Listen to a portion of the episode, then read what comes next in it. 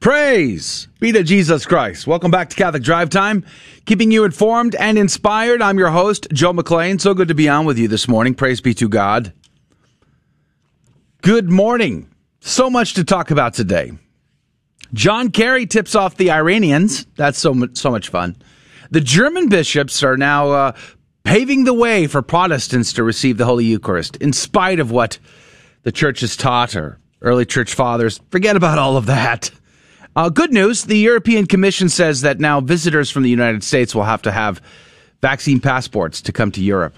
And then, of course, there are 12 Catholic clerics arrested among some lay folks in South Sudan for an attempted uh, robbery, murder of of a bishop. Kind of crazy. So many stories to jump into today, but we ha- our guests are really incredible as well this hour. Uh, Austin Ruse from CFAM is going to be on the program. He's got a brand new book out called Under Siege: No Finer Time to Be a Faithful Catholic. That ought to be a fun conversation coming up later in this hour. And then Eric Sammons, the editor of Crisis, is going to be on. He's got an article uh, out on uh, a sort of a similar vein about America being a pagan nation. You know, for the first time ever we are under 50% churchgoers now. Um, and if you look at the chart on this article, it, in the year 2000 is when things start to go downwards, and we've been heading down ever since.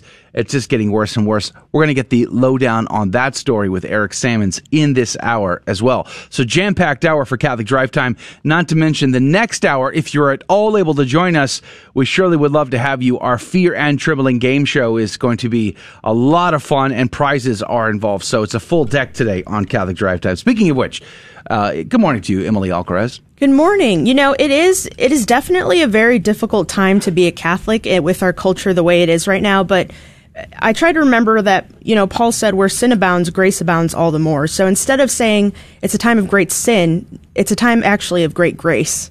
And so thank you, God, for letting us be alive today. Well, we have to have at least one optimist on the team according to the rules. So for uh, now, for now, congratulations, Emily. You've, you've checked out. What will we do when you leave? You know, you're down under. You're just a few weeks out, and we're going to be left with nothing but pessimists. That ought to be fun. I'm only teasing. Uh, speaking of which, uh, Adrian Fonseca is here on the ones and twos. Good morning to you, Adrian. Well, I, I consider myself, you know, an Irish optimist. See, an Irish pessimist okay. says, uh, you know, things can't get much worse. An yeah. Irish optimist says, well, of course they can. oh man, fun days ahead. Fun days ahead. Well, praise be to God.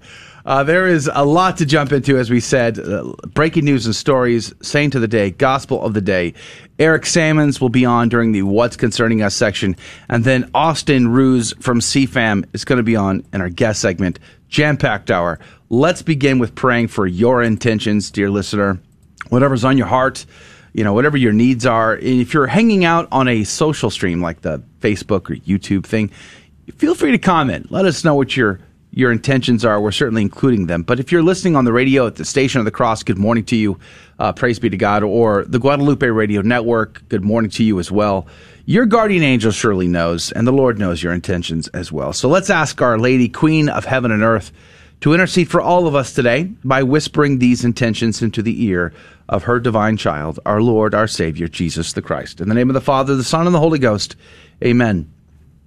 Remember, O most gracious Virgin Mary, that never was it known that anyone who fled to thy protection, implored thy help, or sought thine intercession was left unaided.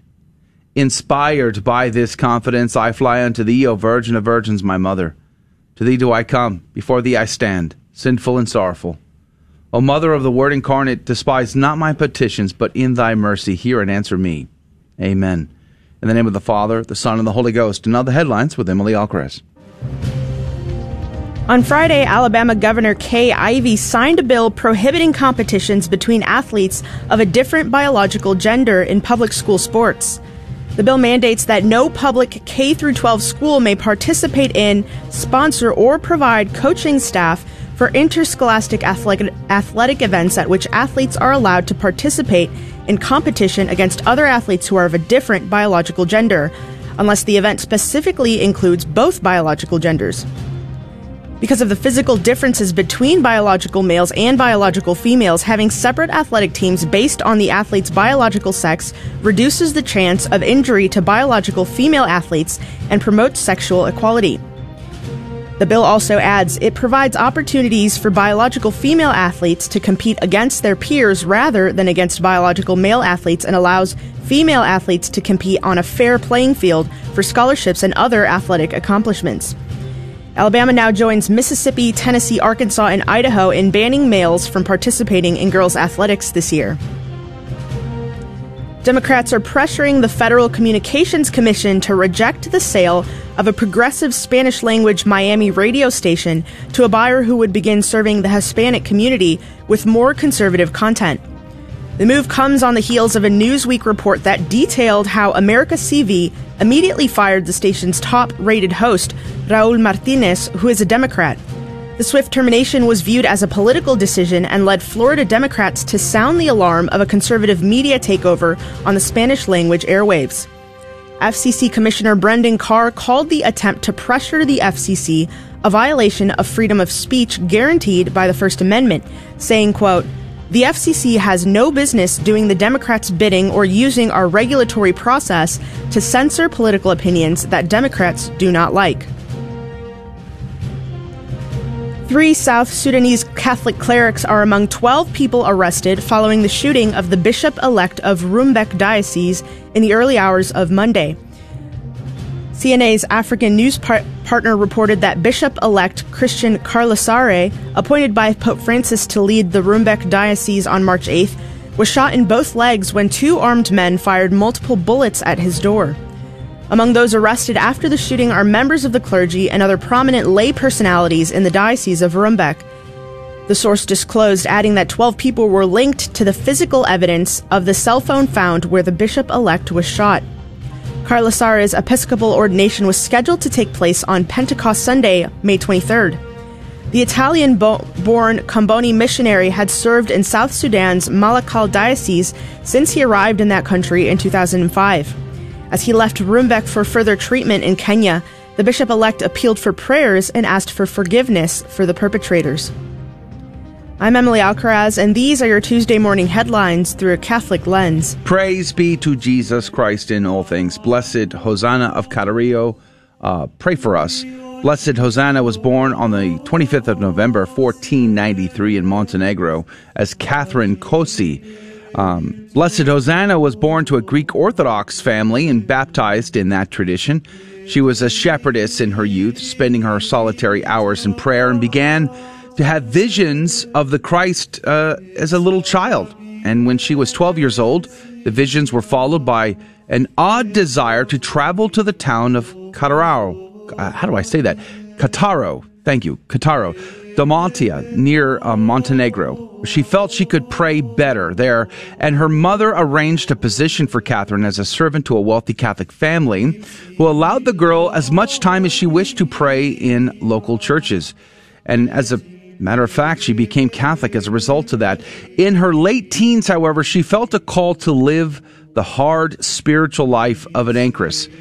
Though she was very young for such a calling, her spiritual director had walled up a cell built near St. Bartholomew's Church in Cataro, and she later moved to a cell at St. Paul's Church and became a uh, Dominican tertiary, taking the, na- taking the name of Osana in memory of Blessed Osana of Mantua. She would follow the Dominican rule for the next 52 years, and a group of Dominican sisters took up residence near her, consulted her for guidance, sought her prayers, and considered her their leader. There were so many that a, that a Dominican convent was founded for them.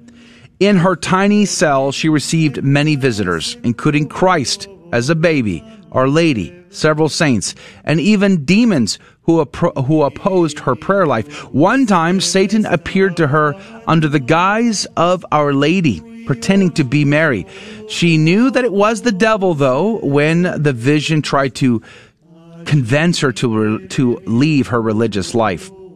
When the city was attacked by the Turks, the townspeople credited their deliverance to her prayers. Tradition also says that her prayers saved the city from the plague as well.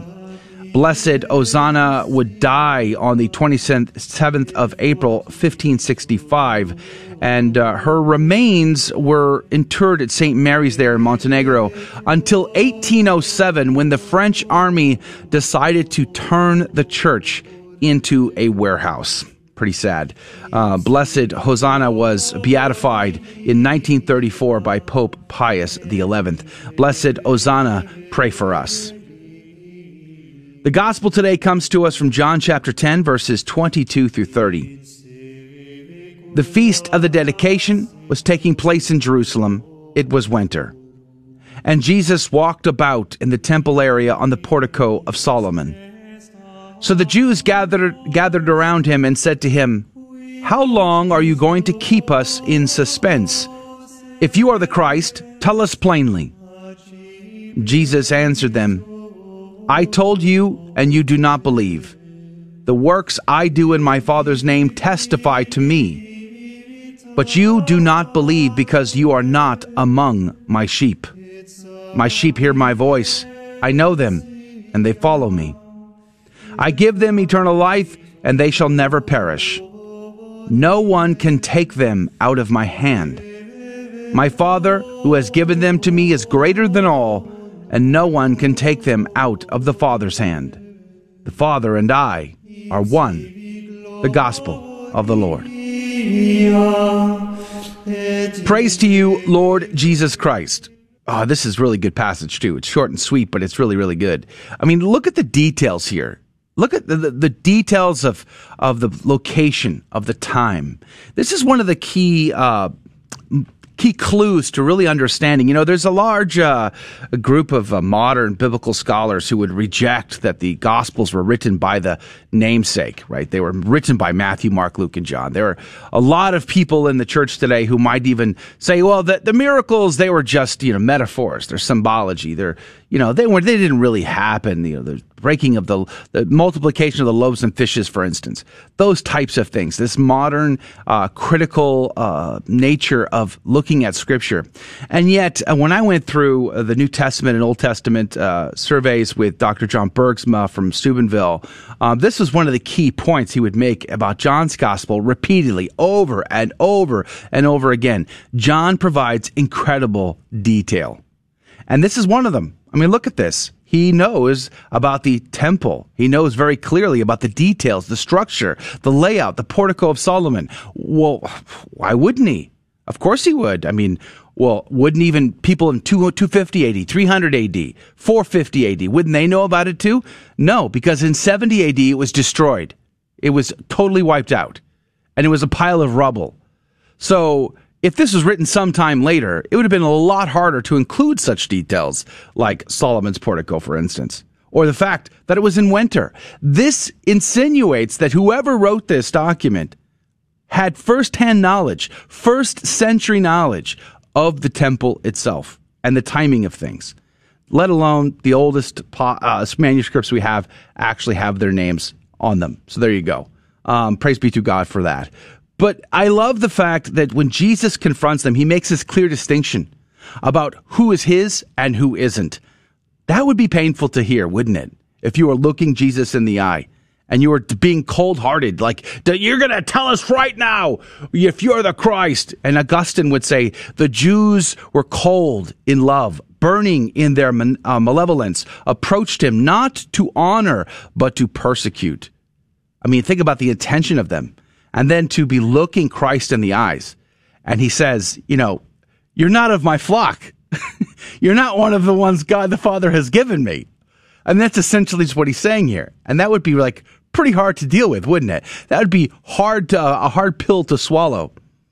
And yet he's saying that. Think about the intimacy. Again, we saw we talked about this yesterday. The intimacy between us and the Lord when we hear his voice and what that means to us. Let's not be cold in our heart. Let's not demand that he prove himself to us. Let's check our own intentions. Let's rise up to him instead of forcing him to lower himself down to us. Amen. Praise be to God. On the other side of this break, Eric Sammons will be our guest. Is the is the country pagan now? We're going to ask that question on the other side of this break. We'll be right back. Your odyssey begins at the University of Dallas, the premier Catholic liberal arts university in Texas. With campuses in Irving and Italy, UD's rigorous core curriculum sets it apart. An education rooted in the great works of Catholic and Western tradition. An education that ennobles and enables students in the pursuit of wisdom, truth, and virtue. Undergraduate, graduate, and certificate programs are available. Start your college odyssey at the University of Dallas today. Go to udallas.edu to learn more. GloryandShine.com, a generous underwriter of Catholic Drive Time. GloryandShine.com is a Catholic family owned company making a variety of personal care products ranging from lotions, soap bars, gift boxes, body mist, beard care, and more. At GloryandShine.com, they state their mission is to quote, craft every product with deep intention while holding a vision of sharing the gospel. They are good for the body, mind, and soul. Unquote. God love you, GloryandShine.com. Thank you again. Howdy, this is Adrian Fonseca, producer of the Catholic Drive Time Show. Heard Monday through Friday, 6 a.m. Central and 7 a.m. Eastern, right here on the Guadalupe Radio Network. And I'm proud to tell you that Real Estate for Life is an underwriter of Catholic Drive Time. Real Estate for Life connects homebuyers and sellers to real estate agents while supporting pro life organizations, offering their clients a faith based experience. They are online at realestateforlife.org. That's realestateforlife.org. God love you.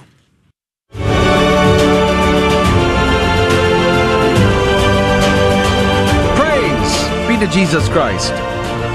Welcome back to Catholic Drive Time, keeping you informed and inspired. I'm your host, Joe McLean. So good to be on with you. Praise be to God. Have I told you about Glory and Shine, gracious sponsor of Catholic Drive Time?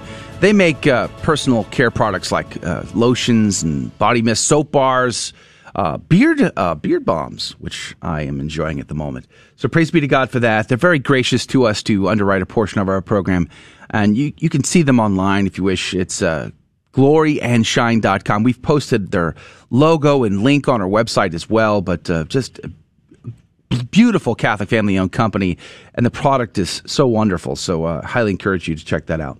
Uh, but joining us right now uh, via uh, telephone, I guess, is Eric Sammons. He's the editor of Crisis Magazine, and he's got an article over there called "America is a Pagan Nation."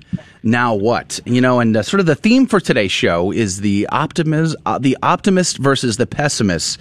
Uh, we're going to be talking with Austin Ruse in a little bit. Uh, and he's more of the optimist nature, and I'm more of the pessimist nature. So I wonder where Eric Sammons fits on the scale.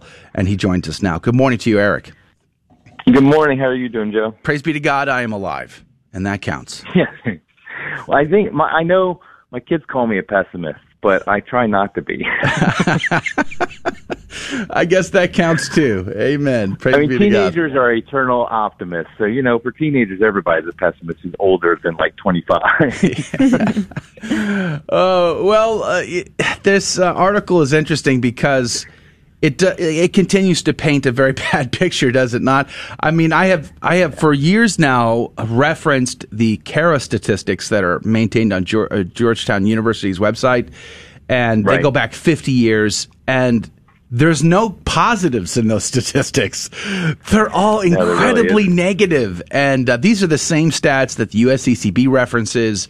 Um, and on every level they're like just negative negative negative. Everything is down. Everything is bad. Everything is you know and then then you put up this article and i'm like oh boy. And face palm right? Like but here's what was interesting to me. So essentially the article's looking at uh, the stats that came out uh, what was it a month ago now maybe the gallup poll? Yeah about a few weeks ago. Yeah yeah. And basically what did it tell us? What what is this what is this chart trying to say to us? I think as catholics what it really the, the, the big takeaway is that the problems we've had in the Catholic Church of people leaving by, in droves, especially since the year 2000, extends beyond the Catholic Church and into all religions in America.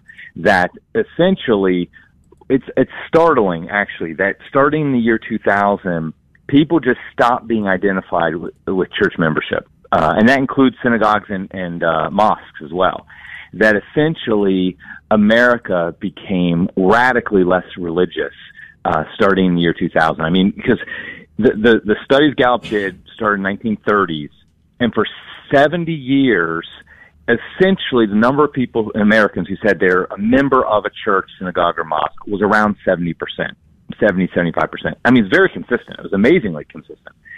And then starting the year 2000, that number starts to drop very quickly. And the, the big news was for the first time ever, it dropped below 50% this year. It was 47%. So more people say they're not a member of a church than say they are a member of a church in America. And if you, if you know America's history, you know how religious we are. I mean, especially in comparison, for example, to modern Europe, we're a very religious nation. I mean, uh, mostly Protestant, but we're, we're just very religious. And now we, we just aren't. In, in this in this century, we stopped being religious, and so I think that should give us all pause, us religious people, I should say, uh, what's going wrong? Why, why, why is everybody heading for the door? Not just in the Catholic Church, but also in, in Protestant uh, denominations and uh, synagogues and mosques as well. Mm. Eric, uh, I know you're coming out with a book in about a month. We'll have to have you back on and talk about that.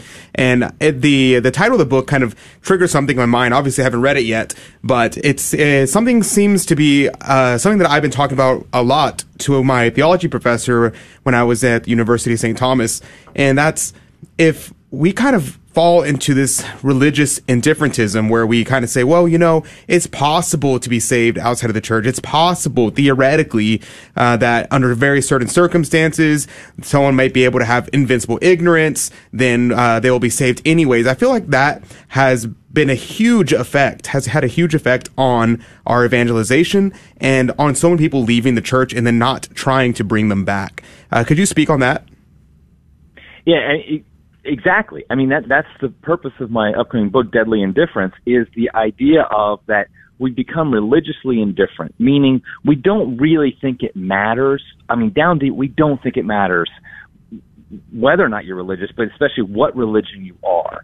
And I saw this time and time again when I was working in diocese, on the diocesan level, parish level, that most Catholics just simply don't think it matters for eternal salvation or even for day to day life whether or not you're Catholic or Protestant or Muslim or Jewish or atheist. It just doesn't, as long as you're a good person, that's all that really matters. And if that's the case, why would people stay? I mean, it, it's kind of like uh, if your marketing is, well, it doesn't really matter if you if you buy our product, then who's going to buy the product, right? Mm. and and so when that's basically what the Catholic Church is saying, and and, and other denominations and, and and Protestant denominations as well are saying that it doesn't really matter if you belong to us, well, then most people are going to say, well, I'm not going to belong to you then. And so I think that's a, that's a big takeaway I think we should have, which is we should tell them why does it matter? I mean, we, first of all, we need to know personally, why does it matter to be Catholic? Why, I mean, why does it matter both here on earth, but after we die? And once we know that, we need to tell others why it matters so that they are at least realize that there is a distinct difference between being Catholic and not being Catholic. Now, they may reject our message. That happens. That happened to Jesus himself. But ultimately, they at least should know there is a real difference between being Catholic and not being Catholic. And just to play devil's advocate, because this is the response I've heard to that, people say that well, even if it's a, not a matter of salvation, we should try to uh, evangelize out of love to to give people, bring people to the fullness of truth. But Eric Sammons, could you explain why that just doesn't have the same sort of urgency? Well, uh, first I would say, according to traditional Catholic teaching, it does matter for salvation. But I know what you're I know what you're saying, and, and and the truth is that, I mean, there's so many different ways that it matters because if we really believe what Jesus Christ taught us and what the Catholic Church has taught for 2,000 years, we know that there's a fundamentally different, there's a fundamental difference between being Catholic and not being Catholic. The number one difference is the sacraments. Only in the Catholic Church do we receive the sacraments, can we receive the body, blood, soul, and divinity of Jesus Christ. And that has a fundamental difference in our life. And so, if we try to act like it, it doesn't really matter, that we're all just getting to heaven anyway, first of all, it goes against Catholic teaching. I mean, the church has always traditionally saw these extraordinary means of salvation, meaning people who are outside the visible confines of the church being saved, as truly extraordinary, extraordinary. In other words, it's up to God if He wants to do that. But for us, we need to look at it like, no, the, the ordinary means of salvation is the Catholic Church. And so we need to urge others to become Catholic and, and to let them know it really does matter and that you really do put your salvation in jeopardy if you're not a member of the Catholic Church. Eric Sammons is our guest. He's got this article on Crisis. He is the editor of Crisis, by the way, but uh, the article is called America is a Pagan Nation. Now what? And we're, we're going to link to it on our social feed so you can read it for yourself, or you can just go to crisismagazine.com. You'll find it there. Um, I want to ask you about some of the date the dates on this chart that's in your article that I find interesting. Of course, we mentioned earlier, you know, it starts in, I think, it was it 1930, 1930, someplace in the 1930s.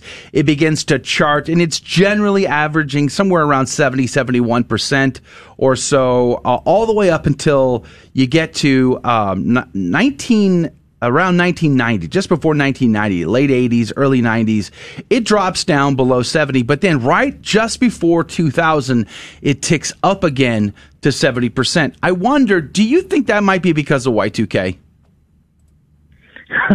you know, I never thought of that. It is possible. I mean, I think the numbers were still generally close enough that I think we probably could give it just margin of error. Got it. In the, in the 1990s, that you know we're still at 68, 69 percent and I'm willing to just round that to the nearest, you know, tens and say that's around, still around seventy percent. It's really after 2000 that all of a sudden we just see it, it start to plummet. Well, the reason why I bring that up is because you you remember 9/11 um, and how yeah. right after 9/11, you know, churches were packed, people were praying. Absolutely, that's mm-hmm. very typical around disasters. Uh, tragedies, things like that, people tend to go back to God, which is you know, unfortunately, that it takes that for us to return to God. But uh, I wondered if that was part of the trends here, if we're in looking at the data. But let's let's bring up what you just said. Why at 2000 do we see this?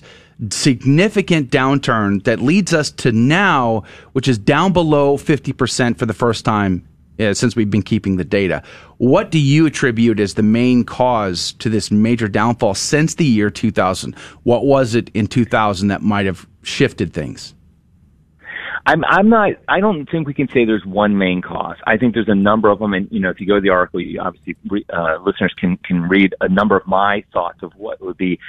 I've come to believe that I think maybe one of the, the primary things is the rise of the internet as a social community. Obviously, in the 1990s is when the internet really took off as, as a public thing for, for the average person to get on. Uh, I was very involved in, in internet startup at the time, so I, I know a lot about that time frame. But I really feel like it was in the 2000s that we start seeing the rise of, of of YouTube, of Facebook, and then later Twitter, and and uh, before this even MySpace, things like that.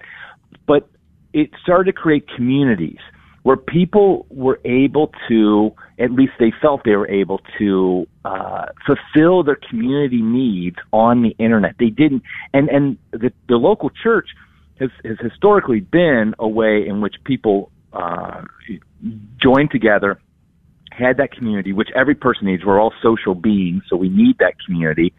And now all of a sudden, you could just sit in your basement on the computer and you could really get in depth with people who had the same interests as you, the most obscure interests you could have. You could find a community that you could really tap into.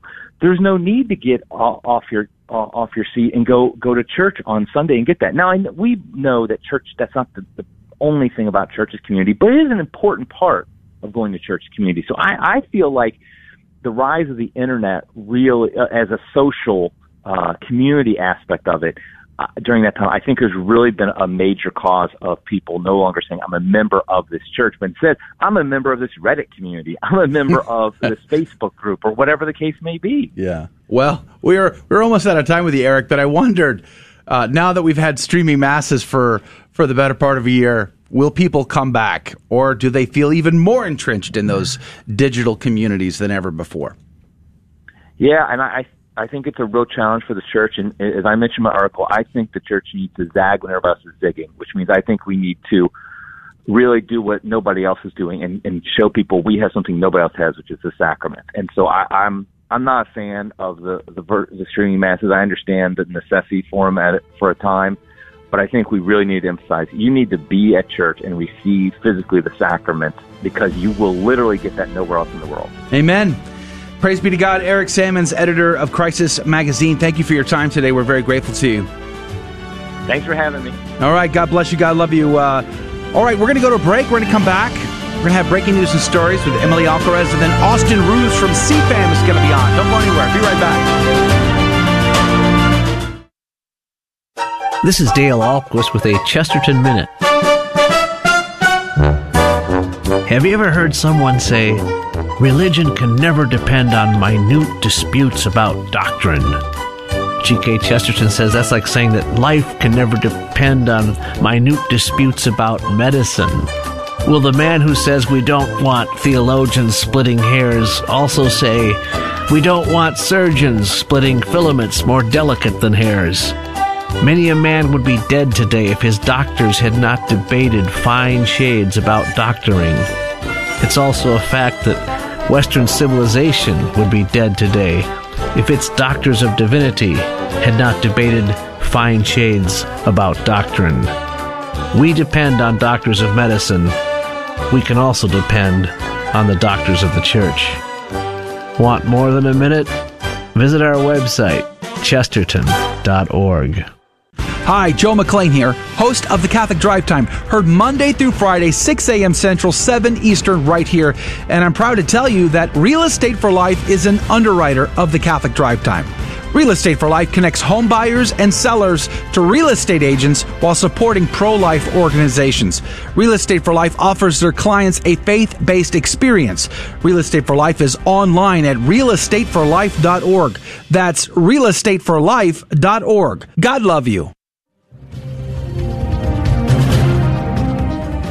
Welcome back to the Catholic Drive Time Show. Today's Tuesday, April 27th, and these are your headlines for today. Archbishop John C. Wester of the Archdiocese of Santa Fe is ordering Catholic churches to continue to restrict capacity according to county level recommendations, even after New Mexico's governor allowed churches to fully reopen. The Archbishop has requested that pastors continue to follow the color coding system and not allow 100% attendance. New Mexico Governor Michelle Lujan Grisham issued a modified public health order on Friday, allowing places of worship to open at 100% capacity, even as more restricted capacity limits continue to be enforced in places like restaurants and theaters. The more lenient order is a response to recent U.S. Supreme Court rulings that say capacity limits or, on churches cannot be more restrictive than on other entities such as factories and schools. Archbishop Wester has a history of curbing religious practice in the name of public health Last year, the Archbishop was criticized for suspending indoor public Mass and regular confession as he kept Santa Fe's cathedral gift shop open, as well as for threatening priests whose homilies ran longer than five minutes with suspension. Oklahoma's Republican Governor Kevin Stitt signed into law Monday three new measures protecting the lives of the unborn from effectively all abortions though at least two of the laws are likely to be put on hold by the courts before taking effect. The first law makes it a homicide to abort any baby with a detectable heartbeat. The second law makes it unprofessional conduct to abort a baby for any reason other than to save a mother's life, regardless of whether a heartbeat can be detected. And the third law forbids anyone other than board certified OB-GYNs from performing abortions. The third law is meant to prevent situations such as that of the infamous Philadelphia abortionist and convicted killer Kermit Gosnell, who delegated parts of the abortion process to non physician employees. Oklahoma now joins 12 other states in enacting laws to limit abortions as early as a fetal heartbeat can be detected and Father Lavinius Asamchi Namani, who was ordained to the priesthood in his hospital room on Holy Thursday with special permission from Pope Francis, has died of leukemia at the age of 31. The young priest's funeral was held in Rome on April 26th at the parish of San Giovanni Leonardi. He had dedicated the last 23 days of his life to offering Mass from his hospital bed. A priest who knew him recalled. Father Lavinius had been studying at the Pontifical University of St. Thomas Aquinas, also known as the Angelicum, as a seminarian from Nigeria for the past two years, while receiving medical care in Italy for his cancer. After his condition took a turn for the worse, he wrote to Pope Francis asking to move forward his ordination date. Father Lavinius had first entered religious life with the Order of the Mother of God in Nigeria 10 years ago and had made his final vows in September. The Pope's reply came on March 31st that the seminarian could be ordained the following day, Holy Thursday, according to Vatican News. Bishop Daniele Libanori, an auxiliary bishop of Rome, ordained Father Lavinius on April 1st at the Medica Group Casalino Hospital.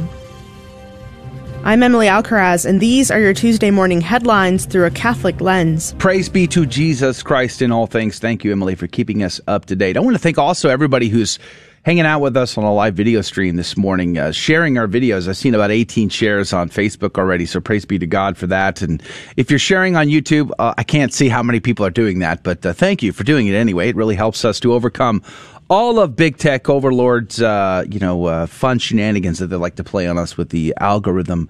But at any rate, thank you for being a part of the show and sharing. And if you're listening on uh, Catholic Radio today, please do us a favor and share us with a friend. That'd be fun. Uh, joining us right now via Zoom chat is the president of CFAM, and uh, his name is Austin Ruse.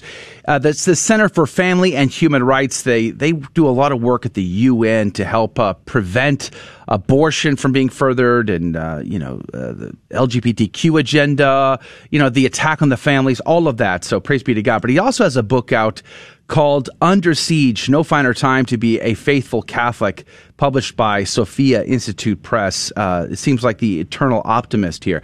Good morning to you, Austin Ruse. Thank you for being a part of our show. I'm happy to be with you. Thanks for having me. Praise be to God. Just a fair warning, you're totally surrounded by pessimists. Um, ah, good. All right. Well, actually, no, I'm the only pessimist on the team. But uh, at any rate, uh, we we we uh, caught some interviews you did about your book. We're very excited about your book. Um, and let's start with your work, though, at CFAM. Let's start there because I think that's a great foundation for for talking about the opportunity that you seem to be suggesting we have as Catholics today. Uh, what do you do at CFAM, and why do you do it?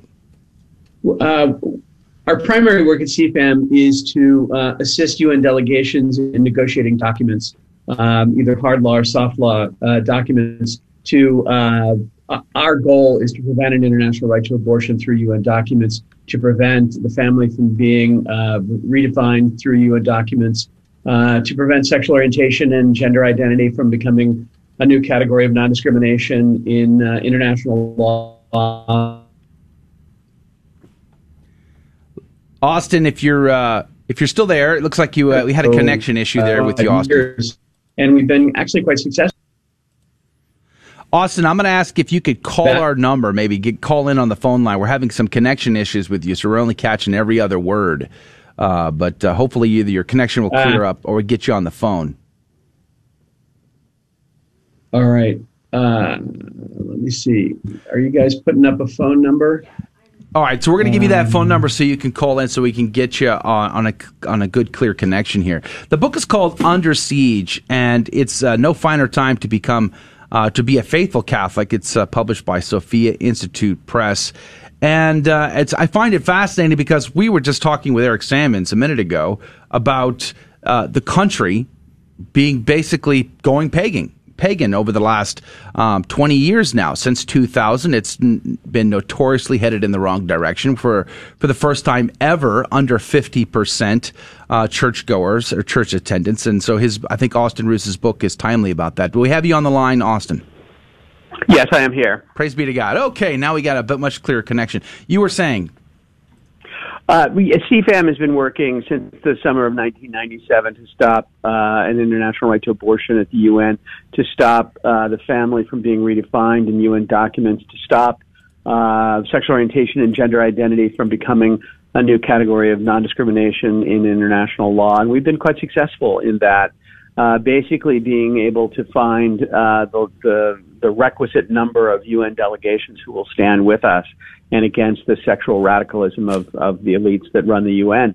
Uh, so that's our primary work. A and, and B is is telling folks like you what really goes on at the UN. So that that in a nutshell is what we do. I think most of us knuckle draggers probably just think that everybody at the UN is absolutely out of their mind with a, with a one world government type of agenda. Is what is the truth in there? Well, there's certainly plenty of that, you know, uh, among the elites, among the people who uh, run the UN, um, among those uh, in the, you know, who run the big agencies, UNICEF, UN Women, WHO, UNFPA, you know, the alphabet soup of wickedness. Um, uh, they certainly are, are looking for something like that. They call it global governance, uh, which is which is very much the same thing. But there are one one of the hot debates that happens in almost every UN debate is over national sovereignty. Um, so there's national sovereignty language in, in almost every UN document. And, and uh, certain countries, Africa, the Middle East, Latin America, Caribbean, uh, fight like the Dickens to maintain uh, national sovereignty language because they ultimately want to decide these things by themselves. That is to say, separate from global governance, separate from one world government. So, what do they think about you? You and your team, obviously, you, are not alone. You have a team of uh, of fighters doing all of this yeah. work. Uh, what what is when they what do they think about you? What is their thoughts when they when they encounter the team from CFAM? Well, our friends love us and our enemies hate us. um, you know, when when my guys walk in the door, um, you can feel you know the air go right out. Oh, it's those guys from CFAM. Oh. we, we, hate those guys. Uh, but then our friends are quite happy to see us, and and we have very close relationships with a few dozen delegations. It's a shifting uh, number uh, and uh, shifting players over the years, but uh, we see we have an, an enormous amount of institutional knowledge. We, you know, everybody on my team has been with us for at least 10 years. Wow. Um, uh, so there's a remarkable amount of institutional knowledge. So when a piece of language comes up, we can say, you know, that was proposed back in 1998 and it was rejected by the entire negotiating body. We might not want to use that again. And that's the kind of ammunition that is required to, to, to take language out of documents, just to remind that you know this is not agreed upon language. This has already this has consistently been rejected, and new people don't necessarily know that. So we provide institutional knowledge. Uh, you you probably have to work with nefarious characters from all over the planet, uh, people who don't share our ideals as Catholics. What is that like in your work? Early on when uh, when I first uh, started doing this back in the 90s, um, uh, a Filipino diplomat uh, who's now a, quite a big deal. He was just a regular staffer, then he's now Philippine diplomat, Philippine ambassador to uh, New Zealand. Um, Jesus Domingo. He said, "You want to uh, come and meet the uh, Iranians?" And I'm going, "Can I meet the Iranians? Can I?" And he says, "You know, uh, the UN is a Rubik's cube." Um, and and where countries stand on various issues shifts and, and they, they may be hostile to the United States, but quite honestly, we're not at the UN as an organization to represent the United States. We're there to represent the unborn child of the family. Mm. And so we have made common cause on life and family issues with the Iranians who've been quite good. All right, hold that thought. Austin Ruse is our guest. Uh, he is the president of CFAM, but he's got a book out called Under Siege No Finer Time to Be a Faithful Catholic. We're going to talk about that on the other side of this break. So don't go anywhere. Catholic Drive Time is going to be right back.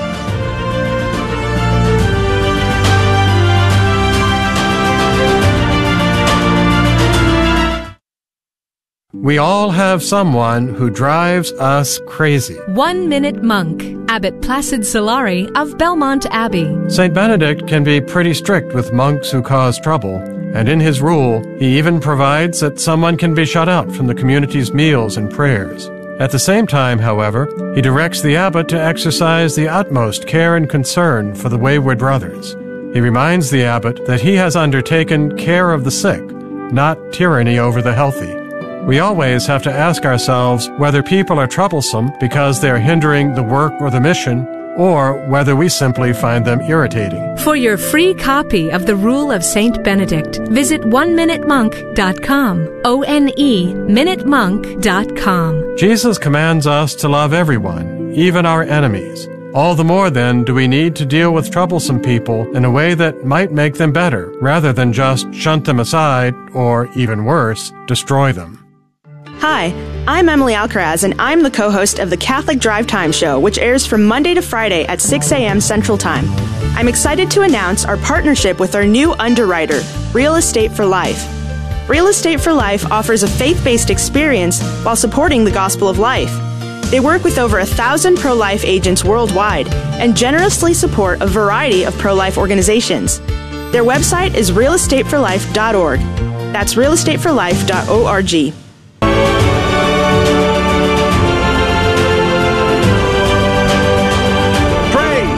Jesus Christ. Welcome back to Catholic Drive Time, keeping you informed and inspired.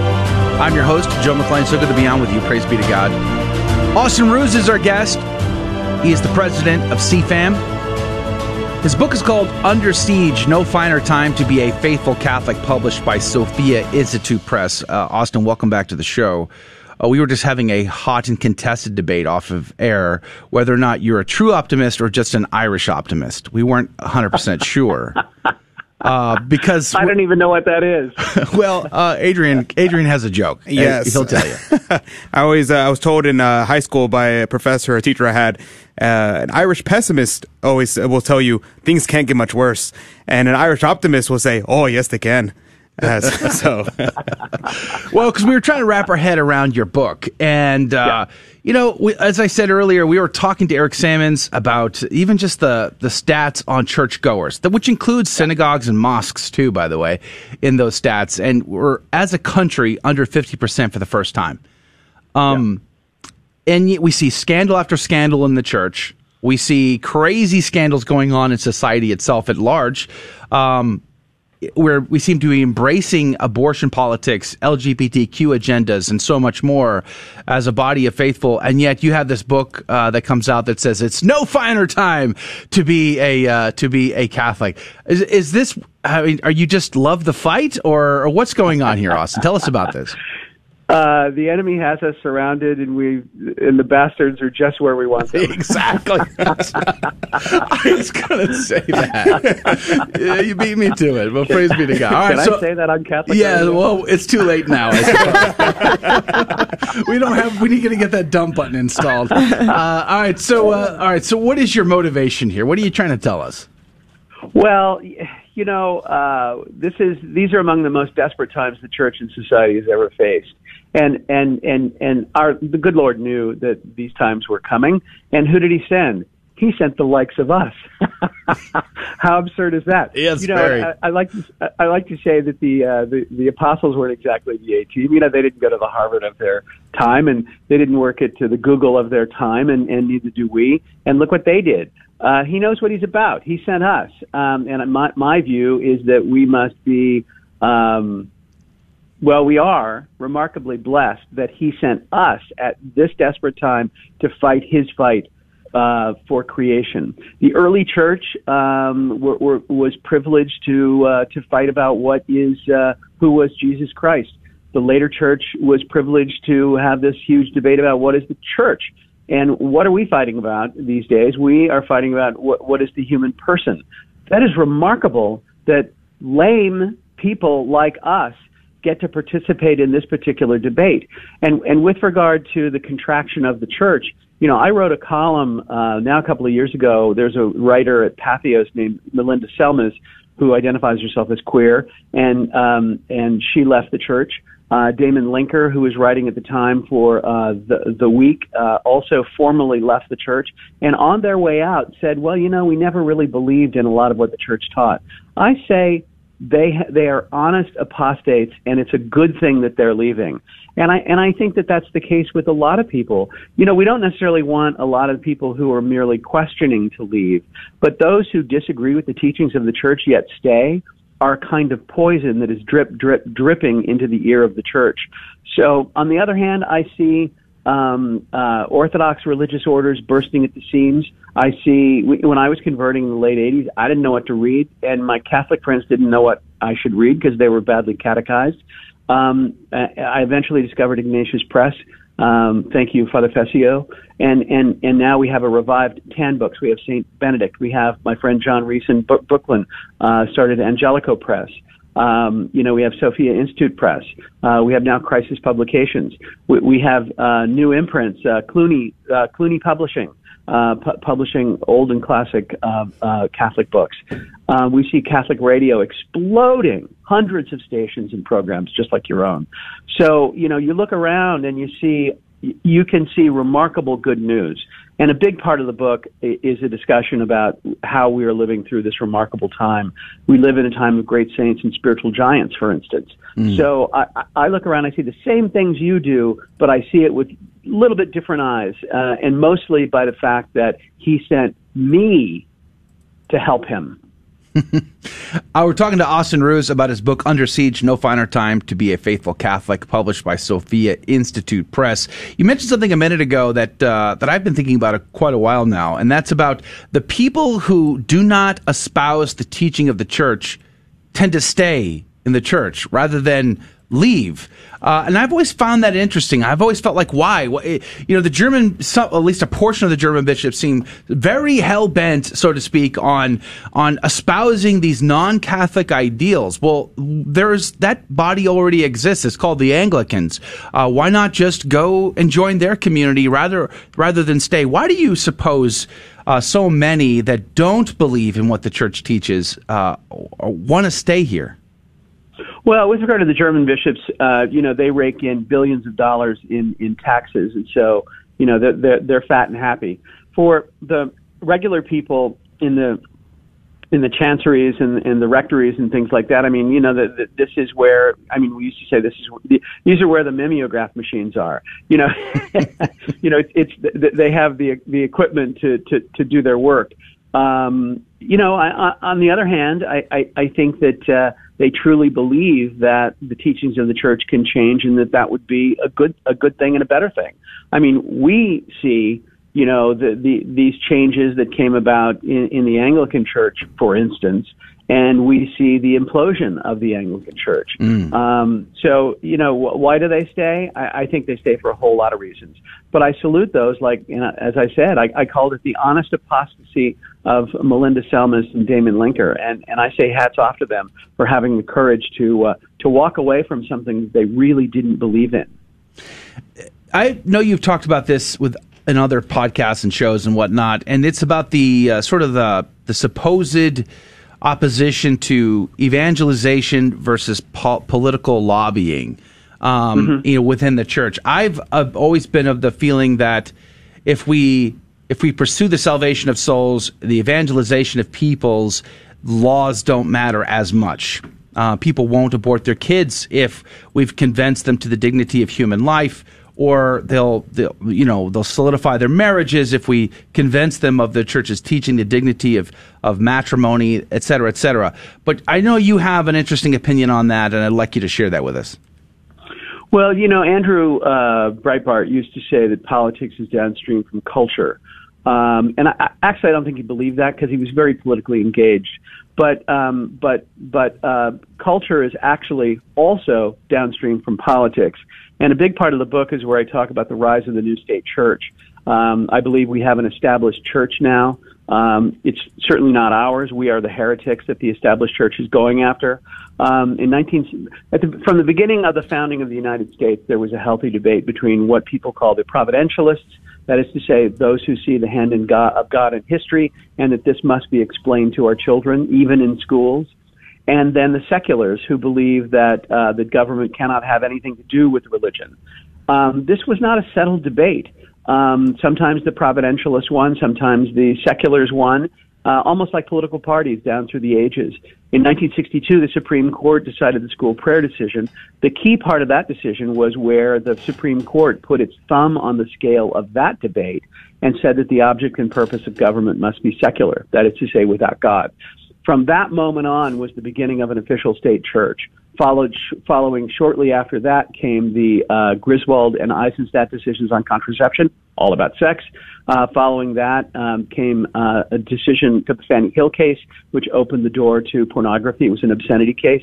Following that, of course, was uh, Roe v. Wade. Following that were uh, a couple of cases on uh, constitutionalizing sodomy and following that was um, was uh, Obergefell and same-sex marriage, and all of those things cascaded through the federal government, through the Department of Justice, through the Department of Education, on down to the little grade school a mile from where I sit, where they teach children a new religious dogma mm. that sex is assigned at birth and that um, uh, boys can become girls. Um, so I, I, I say that we live under a new established church and this is something, and, and this is truly what we are up against. I argue in the book that it's far darker than people actually know. How's that for pessimism? that's great. That's wonderful. Uh, we have about uh, two and a half minutes left in the interview with uh, Austin Ruse, and we. I was wondering. So we kind of got the view of where we're at now. Now, religion is is down is upstream of culture and politics. So what can we do as Catholics today? You said the book is titled uh, "Getting in the Fight." Where, where so how are we how are we going to get in the fight, and what are we doing? Well, you know, uh, in my own work at the United Nations, you know, I, I, I call what I do at the United Nations uh, an aspect of it is is what I call the true ecumenism. People of strong faith putting aside their theological and ecclesiological differences and working on common projects. So I work with Muslims, I work with Mormons, I, I work with evangelicals, and what happens over time is friendships are formed, love grows. Um, you actually start debating your faith. It's kind of fun. Um, and quite honestly, conversions happen. People are attracted, and this is all political, but people are attracted to the magisterium. That is to say, this rock that won't change that won't change with the times or with fashion. And it's not something that somebody has to decide on their own by, by going through the Bible. So, so this is political activity that leads to evangelization. Um, I mean, I think that you know uh, pe- people have to share the gospel with their family and friends. Your family and friends have to know that you're a Christian, that you're a believing Christian, and that it matters to you, and that you behave that way. And all of this you know, is, is attractive to people when they're considering where they are at in, in terms of religion. Um, but I also say that people have, you know, people have to be involved in some way. I charge the sniper's nest, you know, and not everybody can. But people can write letters to the editor. They can write a check to you guys. They can write a check to me. You know, they can write a check to the local pro life group. Everybody has to play some kind of role. Amen. Amen. Praise be to God. Austin Ruse, uh, president of CFAM. God love you and God bless you. Thank you for being on today and talking about your book, Under Siege. No finer time to be a faithful Catholic. God love you and have a great day. Thanks, guys. All right. Praise be to God. That is going to do it for hour number one of Catholic Drive Time. We're very grateful to you. We'll post that interview later today on our YouTube, Facebook, and elsewhere. But join us in the second hour if possible. The game show is going to come up, and we're going to have prizes at stake. You could win. All you got to do is be a part of the program. grnonline.com forward slash CDT for the links. God love you. God bless you.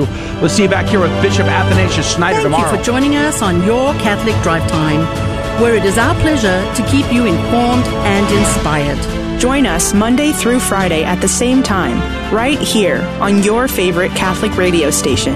Don't forget to connect with us. Just go to facebook.com forward slash Catholic Drive Time. Again, that's facebook.com forward slash Catholic Drive Time.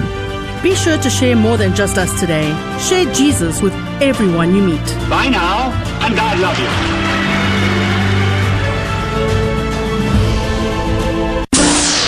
Have some friends who are Catholic who say that you don't have to believe everything that the church teaches, whether it's in the catechism or not. Is that true? No, it's not true. If you want to call yourself Catholic, but you want to pick and choose for yourself which of the church's teachings to accept and which to reject, you give everyone else who calls himself Catholic the right to do the same thing.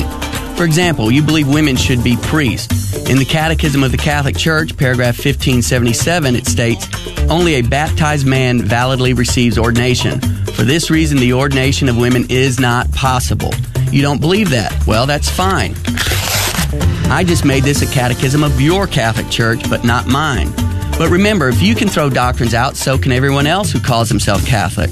That gives Joe Parishioner over at St. Doubting Thomas Catholic Church the right to throw out the church's social justice teachings. He doesn't feel like feeding the hungry, caring for the poor, and all that other bleeding heart stuff. Paragraphs 2401 to 2463. I just made this a catechism of his Catholic Church, but not mine. You believe contraception is okay. Paragraph 2370 says contraception is intrinsically evil. Joe Parishioner doesn't like what the church teaches on the death penalty. Paragraphs 2364 to 65. You don't like what it teaches on these pages, pages 505 to 508. He doesn't like what it teaches on these other pages here, pages 610 to 615. Can you see what's happening? I heard it said once that there is a shortage of vocations to the priesthood in the United States, but no shortage of vocations to the papacy. If we don't believe in all of it, if we each appoint ourselves pope and throw out a doctrine here or a doctrine there, then our faith is no longer Catholic. A beacon of truth in a troubled world. This is the Guadalupe Radio Network, radio for your soul. GloryandShine.com, a generous underwriter of Catholic Drive Time. GloryandShine.com is a Catholic family owned company making a variety of personal care products ranging from lotions, soap bars, gift boxes, body mist, beard care, and more. At GloryandShine.com, they state their mission is to quote, craft every product with deep intention while holding a vision of sharing the gospel. They are good for the body, mind, and soul. Unquote. God love you, GloryandShine.com. Thank you again. Welcome to your Catholic Drive Time, keeping you informed and inspired. We love God, we ought to be able to talk about Him. Getting you started on your day. With the latest in breaking news and information from the Vatican to the White House and everything in between. It's serious, it's fun, it's your Catholic Drive Time. With Joe McClain and Emily Alcaraz. Praise be to Jesus Christ. Welcome back to Catholic Drive Time, keeping you informed and inspired. I'm your host, Joe McClain. Praise be to God. Good morning to you. It's good to be on with you today. We just wrapped up a great conversation with Austin Ruse. He is the president of CFAM. They um, they are trying to uh, lobby the United Nations, and they have been doing this for many years now, to protect you know the dignity of the human person from conception, the dignity of marriage, and so much more. Um, really doing an incredible job considering all that they're up against. And he's got a brand new book out called Under Siege. So we, we had a great conversation about that. If you're just joining us, we'll post that conversation as a standalone video later today in YouTube and Facebook and all of that. You can find the links on our website, by the way, grnonline.com forward slash CDT. But you can also get the podcast of the show. Did you know that? You can get the podcast. I believe it's ubiquitously available everywhere. I think the only downside is sometimes we don't maintain the metadata very quickly, but we generally get to it once a week or so. Uh, but you can find us everywhere, but you can just go to our website. You can find the podcast as well. grnonline.com forward slash CDT. Good morning to you, Emily Alcaraz. Good morning. Uh, I really like Austin. He has a good sense of humor. Yeah, he did. He made us laugh a couple times. It was pretty fun. Praise be to God. Um, speaking of laughing a lot, Adrian Fonseca is here on the ones and twos. Good morning to you, Adrian. Good morning. Good morning. Yep, it's uh, all the jokes, all the jokes last hour, and then more jokes whenever we go to the after show today. So lots of inside inside joke humor. So uh, yeah, fair be be fair warned because in the after show, which is the second half of this hour, you, my dear listener, get to drive that conversation. So it's really whatever you want to talk about. But what tends to happen is we throw a lot of inside jokes around and the the super fans that are hanging out every day, they all know the joke. So if you're new, don't be bashful. Say, "Hey, can you explain that to me?" We'd be happy to do it. We'd be happy to stop and, and, and share the inside stuff with you. Uh, also, we we recognize all first time commenters. So if you've never commented before and you do so, well, you get some special love in the after show. But it's kind of a fun time. The after show is a great time, real casual, and we we sometimes jump into serious conversation. Like yesterday, uh, we were totally blown away learning that Emily had never watched Star Wars ever her entire life. Ever. It was cl- she was close to being removed from the premises. I mean, it was that close. It was crazy. Um, but anyway, I digress. We are going to do breaking news and stories, but it's all good news this hour. So praise be to God. All good news in the good news segment coming up here in a moment. Uh, with Emily, and then we're going to do Saint of the Day, Gospel of the Day, and then, of course, our Fear and Trembling game show is today. Uh, so, three new chances, three new opportunities. There was, like, it was a delay yesterday on the phone lines, which was weird. But then all of a sudden, like, six or seven calls came in all at once. So, praise God for that. If you want your chance, you can find the phone number and the rules to the game, and you can call early if you like and sit on hold. Just go to grnonline.com forward slash CDT. Otherwise, I'll give you the phone number in a little bit. But new sponsor this week and new prize, new opportunities. So praise be to God. But let's pray. Whatever is on your heart, your mind, whatever your needs are, we're going to be including those intentions in today's uh, uh, prayer. And plus, I'm praying for our team here. I'm praying for uh, God's will for Emily and her future when she moves back home. Of course, I'm praying for God's perfect provision for her replacement on the Catholic Drive Time team and the needs of our radio apostolate as well. So let's ask Our Lady, Queen of Heaven, to intercede for all of us. In the name of the Father, the Son, and the Holy Ghost, amen. Remember, O most gracious Virgin Mary, never was it known that anyone who fled to thy protection, implored thy help, or sought thine intercession was left unaided. Inspired by this confidence, I fly unto thee, O Virgin of Virgins, my mother. To thee do I come, before thee I stand, sinful and sorrowful. O Mother of the Word incarnate, despise not my petitions, but in thy mercy hear and answer me. Amen. In the name of the Father, the Son, and the Holy Ghost. Amen. And now the headlines with Emily Alcaraz. Christian advocates praised President Joe Biden for officially recognizing the Armenian genocide over the weekend. On Saturday, April 24th, Armenian Remembrance Day, President Biden said, quote, each year on this day, we remember the lives of all those who died in the Ottoman era Armenian genocide and recommit ourselves to preventing such an atrocity from ever again occurring. Biden's historic statement marked the first official recognition of the genocide by a U.S. president, and the first time since Reagan that a sitting president referred to the genocide by name. Turkey, which has long denied that a genocide took place, criticized the statement, but advocates for religious freedom are praising Joe Biden. In a show of support and encouragement for Catholics in Ireland still banned from attending Mass and confession, Bishop Athanasius Schneider sent a rallying call to the faithful to pick up their rosaries and pray for the return of their God given liberties. The Rosary Rally, a campaign for Catholics to pray the Rosary every Sunday until Mass returns, is being held outside parish churches on Sundays across the Republic of Ireland. The rally has been organized by the Catholic laity of Ireland in response to the government's continued persecution of religious observance in the country, including the closure of churches to public worship and banning confession with a priest, even while outdoors.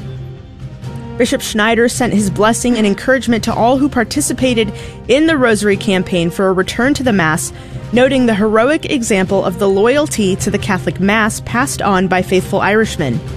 Bishop Schneider also added, quote, the example of love, reverence, and devotion of Catholics towards Holy Mass during persecution times is a powerful lesson which may shake up our souls and kindles them with a new fire of Eucharistic love and reverence. The Vatican announced on Monday that Pope Francis will hold an ordinary public consistory this week, the last step before several new canonizations, including Blessed Charles de Foucauld, can take place. At the consistory, cardinals will vote to approve the canonizations of seven beatified men and women. This vote is the last step in the canonization process and allows a date to be set for a mass for the canonizations. The canonizations will be the first since the start of the worldwide COVID 19 pandemic. The last canonization mass took place on October 13, 2019, when the Anglican convert, theologian, and philosopher St. John Henry Newman was canonized in the presence of tens of thousands of people in St. Peter's Square.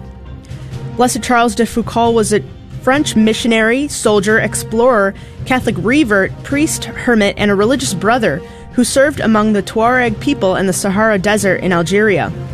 He was assassinated by a band of men at his hermitage in the Sahara on December 1st, 1916. I'm Emily Alcaraz, and these are your Tuesday morning headlines through a Catholic lens. Blessed Hosanna of Cattaro, pray for us.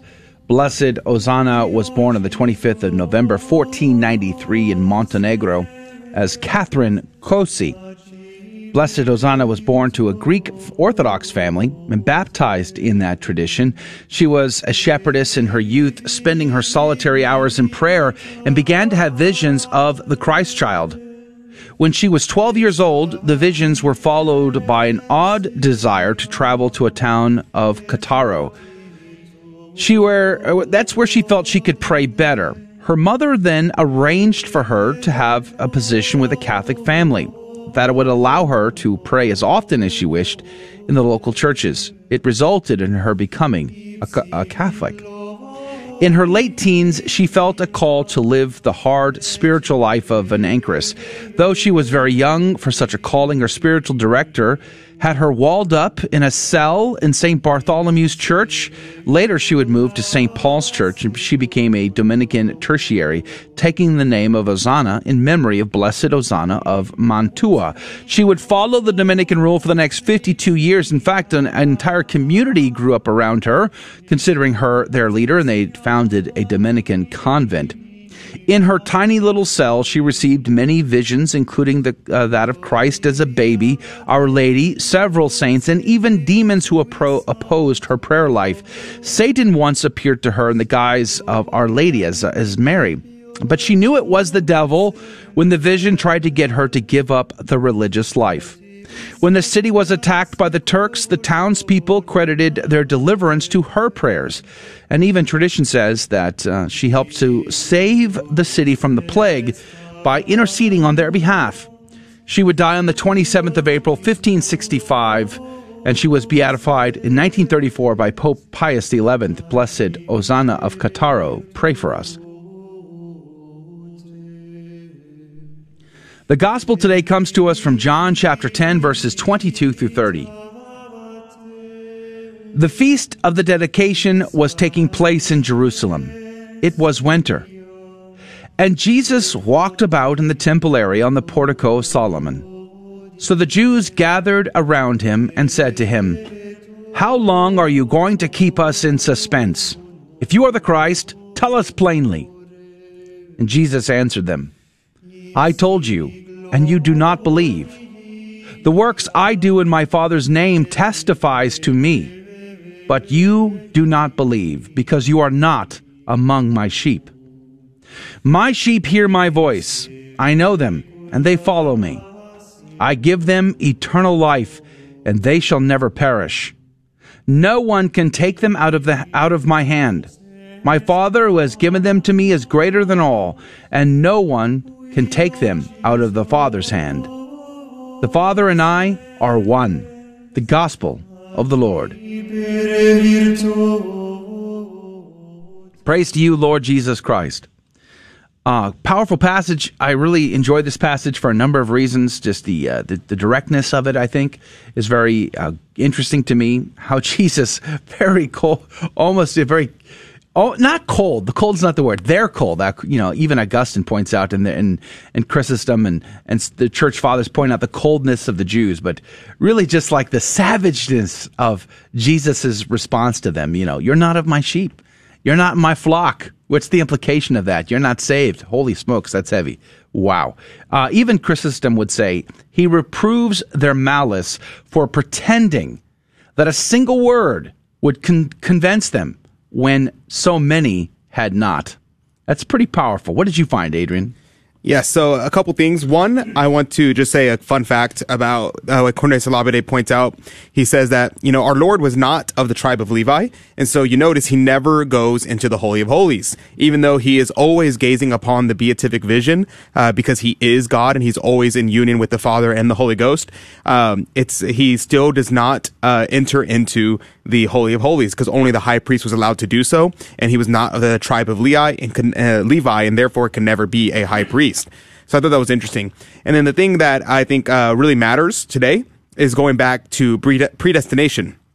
Uh, that's whatever what we're focusing here again on.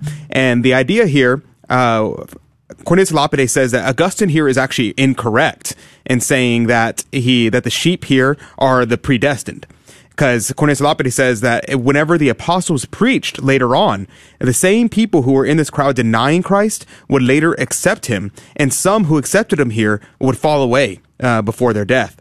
And so he said that, that here it is, uh, he's referring to those who are hearing their voice now at this moment. And so he points out uh, that whenever our Lord says, I give unto them eternal life, that is to say, I make the, I make them the promise. I give them all the necessary helps I wish for their salvation. If then any of them perish, it is not my fault, but theirs. For they will not cooperate, cooperate, meaning work with, uh, my grace. For neither the devil nor anyone else is able to pluck them out of my hand. Uh, this is a good point to also meditate on because how often do we actually think about what is meant by they will not pluck them out of my hand? That means that the devil is not going to wrestle with God and drag us down to hell unworthily so we have earned heaven and God, and the devil's going to steal us to hell. Uh, no, that, that can't happen. Um, it is only in our cooperation with the mercy of God that we can enter heaven, and it's only with the rejection of the mercy of God that we can uh, that we go to hell. Because the devil is weaker than our Lord, uh, infinitely weaker than our Lord, and at the judgment seat, because he is omnipotent, no power can fight his judgment. And so whether or not we're damned whether or not we're saved. No one can contradict the will of God in that manner. Uh, so that's, I think, the thing to focus on for the idea of predestination. I just knew you were going to work predestination back into the subject. But I thought we dealt with that definitively last week. I don't understand. Not at all. Not at all. I guess it was predestined that you would bring it up again. Anyway, praise be to God. We have uh, three trivia questions here, and, and uh, it's going to be an exciting game show today. I'm very, very happy for the contestant because I'm going to say most of these questions are fairly straightforward, fairly straightforward. But we'll see. You don't even need to know the answers. All you need to do is be the contestant at 877 757 9424. 877 757 9424. Right after this, Fear and Trembling is coming up next. We'll be right back.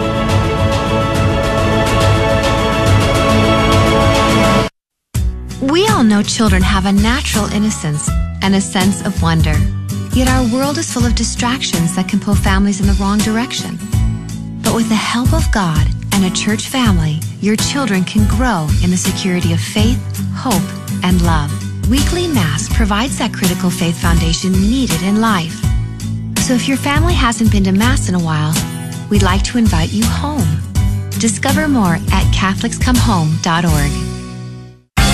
Protestants like to use James 2 10 through 11 against the Catholic doctrine of mortal and venial sin. Because James says, whoever keeps the whole law but fails in one point has become guilty of all of it. But James can't be denying the doctrine of mortal and venial sin because in 115 he affirms it, saying that sin in its beginning stages doesn't bring death, venial sin, whereas it does in its more mature stages, mortal sin. The point James is making in James 2 10 through 11 is that we must keep all the commandments in order to avoid incurring the guilt of transgressing the law. We can't say to the Lord on Judgment Day, Lord, I only broke one commandment but kept the other nine.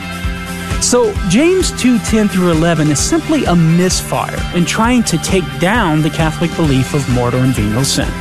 I'm Karlo Broussard with the ready reason for Catholic Answers, Catholic.com. For 2,000 years, we've helped the poor and comforted the sick. We've educated generations of children, developed the scientific method and college system. We support marriage and human life. Guided by the Holy Spirit, we compiled the Bible. We are the Catholic Church, with over 1 billion in our family, sharing in the fullness of Christian faith in the church started by Jesus. If you've been away, visit CatholicsComeHome.org today. Welcome home. Welcome to another round of Fear and Trembling, the Catholic trivia game show that helps you work out your salvation by the seat of your pants. It's a 50 50 chance, and prizes are involved. Avoid the weeping and gnashing of teeth. Call now to take your shot 877 757 9424. And now, your host, Joe McClain. Praise be to Jesus Christ. Welcome back to Catholic Drive Time and Fear and Trembling, the Catholic Trivia Game Show, where we have a secret and hidden agenda. So please do me a favor and don't share this with anyone. Don't make this public. But there's a few things we like to do on the show. We have Catholic trivia questions. So they're, they're legit questions, but we like to teach a little bit about the faith. So you always tend to learn something you did not know before. We like to have a laugh in the process and we give out prizes. So it's kind of a win win win for everybody. But if you're just joining us and you're like, what in the world? Here's the kicker we have a caller. They're the contestant, but they don't have to know the answers to these questions because we don't ask them. We ask Emily, we ask Adrian. One of them will be right, the other will be wrong. And the caller will have 15 seconds on the clock to make a decision. Who do they trust more, Emily or Adrian? And every right answer goes into the coffee cup of divine providence to win this week's prize. Tell them what they could win, Emily. This week's prize sponsor is Salem Studio. Uh, you can find them at their website, shopsalemstudio.com. Mother's Day is coming up. This is the perfect place to go to buy your mother something. They've got baking supplies, apparel, accessories, candles, uh, things for children, houseware, ornaments, rosary cases, so many different options, all Catholic designed And if you don't know what you want to get your mom, they also have gift certificates. So shopsalemstudio.com. You can also find them on Instagram, Facebook, and Pinterest. All right, praise be to God. Thank you for our, our game show sponsor. We're always very grateful to you. By the way, we post uh, the the links, the icons of all of the sponsors on our website. You can find them there at grnonline.com forward slash CDT. Several calls came in today. Praise be to God for that. I see some uh, variety here from all around the country, but uh, let's go to line number one. Alex, good morning to you. Thanks for calling in. Good morning. Praise be to God, Alex. Uh, where are you today? So today I'm in uh, Salisbury, Maryland. Hey now, Maryland's on the board. Praise be to God. uh, now, Alex, the last time I remember, the last time you, you called into the game show, you were like in Colorado, I think, right? So we're we need to get you to like a Montana, it's North Dakota would be great. Can we give you like a wish list of states uh, for you to travel to to call into the show? That would be wonderful for us. Oh yeah, that that'd be great. you don't mind traveling the country and calling in, do you? I mean, that's uh, something you wanted to do, I'm sure. Absolutely, I'm, I'm, I'd be happy to. Now, uh, are you ready to play? So you're a veteran. You played before in the past. You know how the game is played. You understand how Tricky and Emily are. Um, any uh, any tips or tricks for other listeners, possibly, on how to decipher Emily and Adrian's behavior? Well, uh, yeah, I've, I've, I've been watching a few times. This is actually my first time, but, Mm. but I've called him before for uh, for other things. But uh, and then I I- I feel like I kind of know Adrian since he is sort of a buddy of mine. But I guess I guess we'll see. I've, I've, uh, we'll see how I do today. So you're saying he's always deceptive. Got it. Got it. Okay, here we go. Let's just Yeah, see. I- let's just see might be what is true and what is not today. uh, we're going to start with Emily. Are you ready to go? I'm ready. Are you sure? Yep. Are you sure? Emily, can you tell me who was the first apostle to be martyred? Oh, okay. Um, I'm pretty sure the first apostle to be martyred was Andrew. Andrew. Yes. Hmm, interesting. Interesting. Um, let's see what Adrian has to say. Adrian, can you tell me who was the first apostle to be martyred? Yes, I can tell you. All right. Praise be to Yeah. God. Uh, Glad we yeah, had that this conversation. That would be one of the sons of thunder. The Saint, Sons of Saint, Thunder. Saint James the Greater. He was uh, beheaded. Ooh, that's exciting. Yep, it was a lot of Uh, fun. We need that on a button. The Sons of Thunder. That'd be pretty cool. All right. So Adrian is on the hook for St. James the Greater, and Emily is on the hook for St. Andrew. 15 seconds on the clock. Who's right? Who's wrong? Alex, what say you? That's going to be Adrian. Survey says. Easy peasy. Easy peasy. Oh. You knew that one, right, Alex? That wasn't uh, that wasn't tricky, right? Oh yeah, that was that was pretty easy. Okay, okay. Praise be to God. I didn't know that. Really? I mean, clearly, but Yeah, poor St. James. Um, no, glory, Well, glory. yeah, of course, sure, sure. He's an He was in- optimist, he was sorry. the Sons of Thunder. yeah, but who doesn't want to die peacefully in their sleep? You know what I'm saying? Um, all right, so let's go to question number two. Now, this one could be tricky. I don't know. Let's just see here. You have to be, uh, you got to be a lover of history, or you just watch the History Channel because I'm pretty sure they've covered this a few times. Adrian, can you tell me who was alleged to have been a female pope from 855 to 858? Huh. That's a good question. Um, I'm gonna go. I don't. I don't really watch the History Channel ever. I'm gonna go with Pope Joan. Pope Joan. Mm-hmm. Sounds good. Hmm. Okay. Okay. Emily, can you tell me who was alleged to have been a female pope from 855 to 858? um, I'm gonna go with um, Hildegard of Bingen.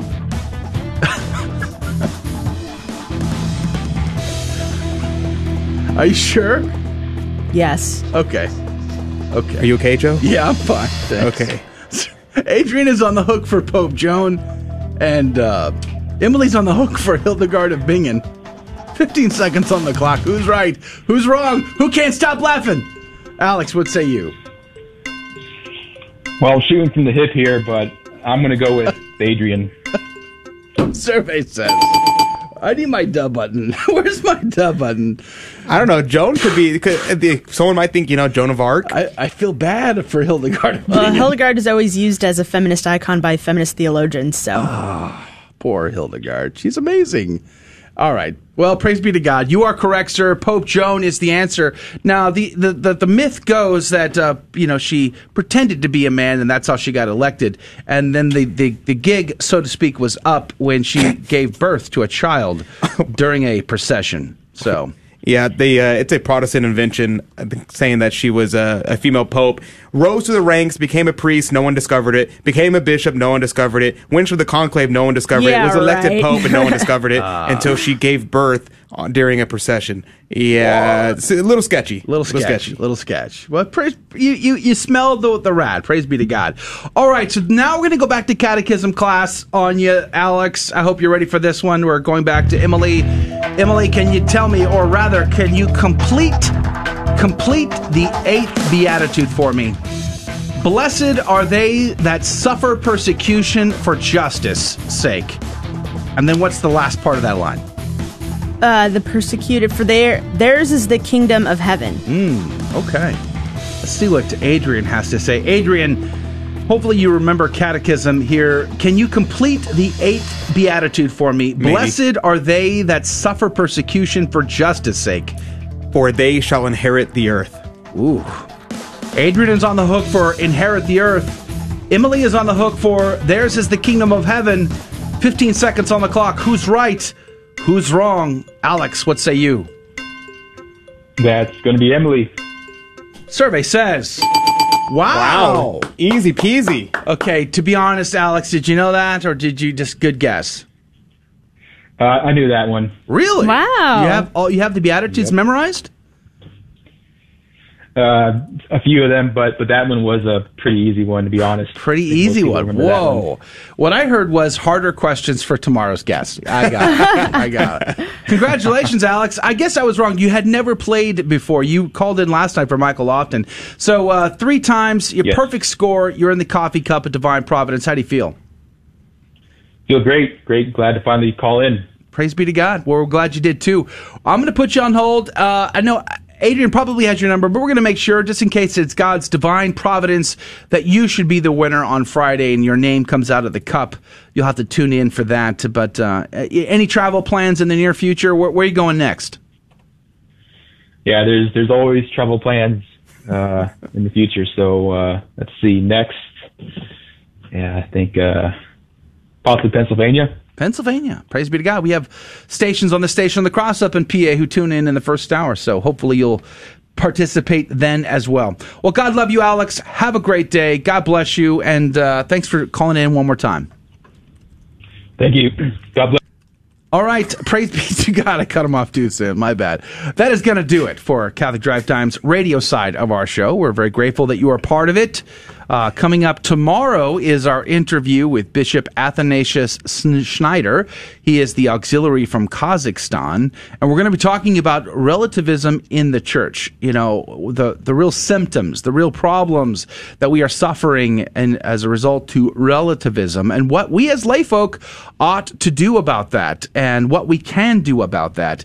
Bishop Athanasius Schneider will be our guest to discuss that on tomorrow's program. It's going to be a, a full lineup. We're very excited. If you're going to go or at least hear Mass uh, today, please do us a favor and keep us in your prayers. We'd be very grateful to you. We are, of course, praying for God's perfect provision for our team and, uh, and seeking and discerning the replacement for Emily here in a couple of weeks. And we would be grateful for you to continue to intercede for us on that.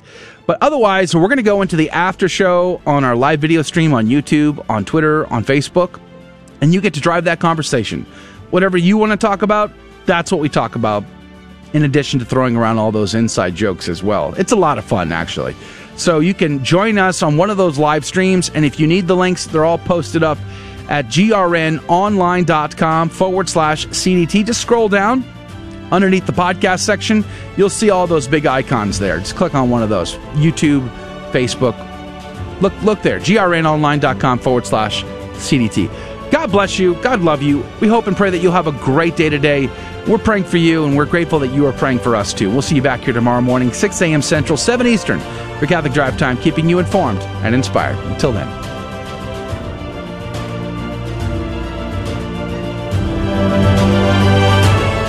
For joining us on Your Catholic Drive Time, where it is our pleasure to keep you informed and inspired. Join us Monday through Friday at the same time, right here on your favorite Catholic radio station. Don't forget to connect with us. Just go to facebook.com forward slash Catholic Drive Time. Again, that's facebook.com forward slash Catholic Drive Time. Be sure to share more than just us today. Share Jesus with everyone you meet. Bye now, and God love you.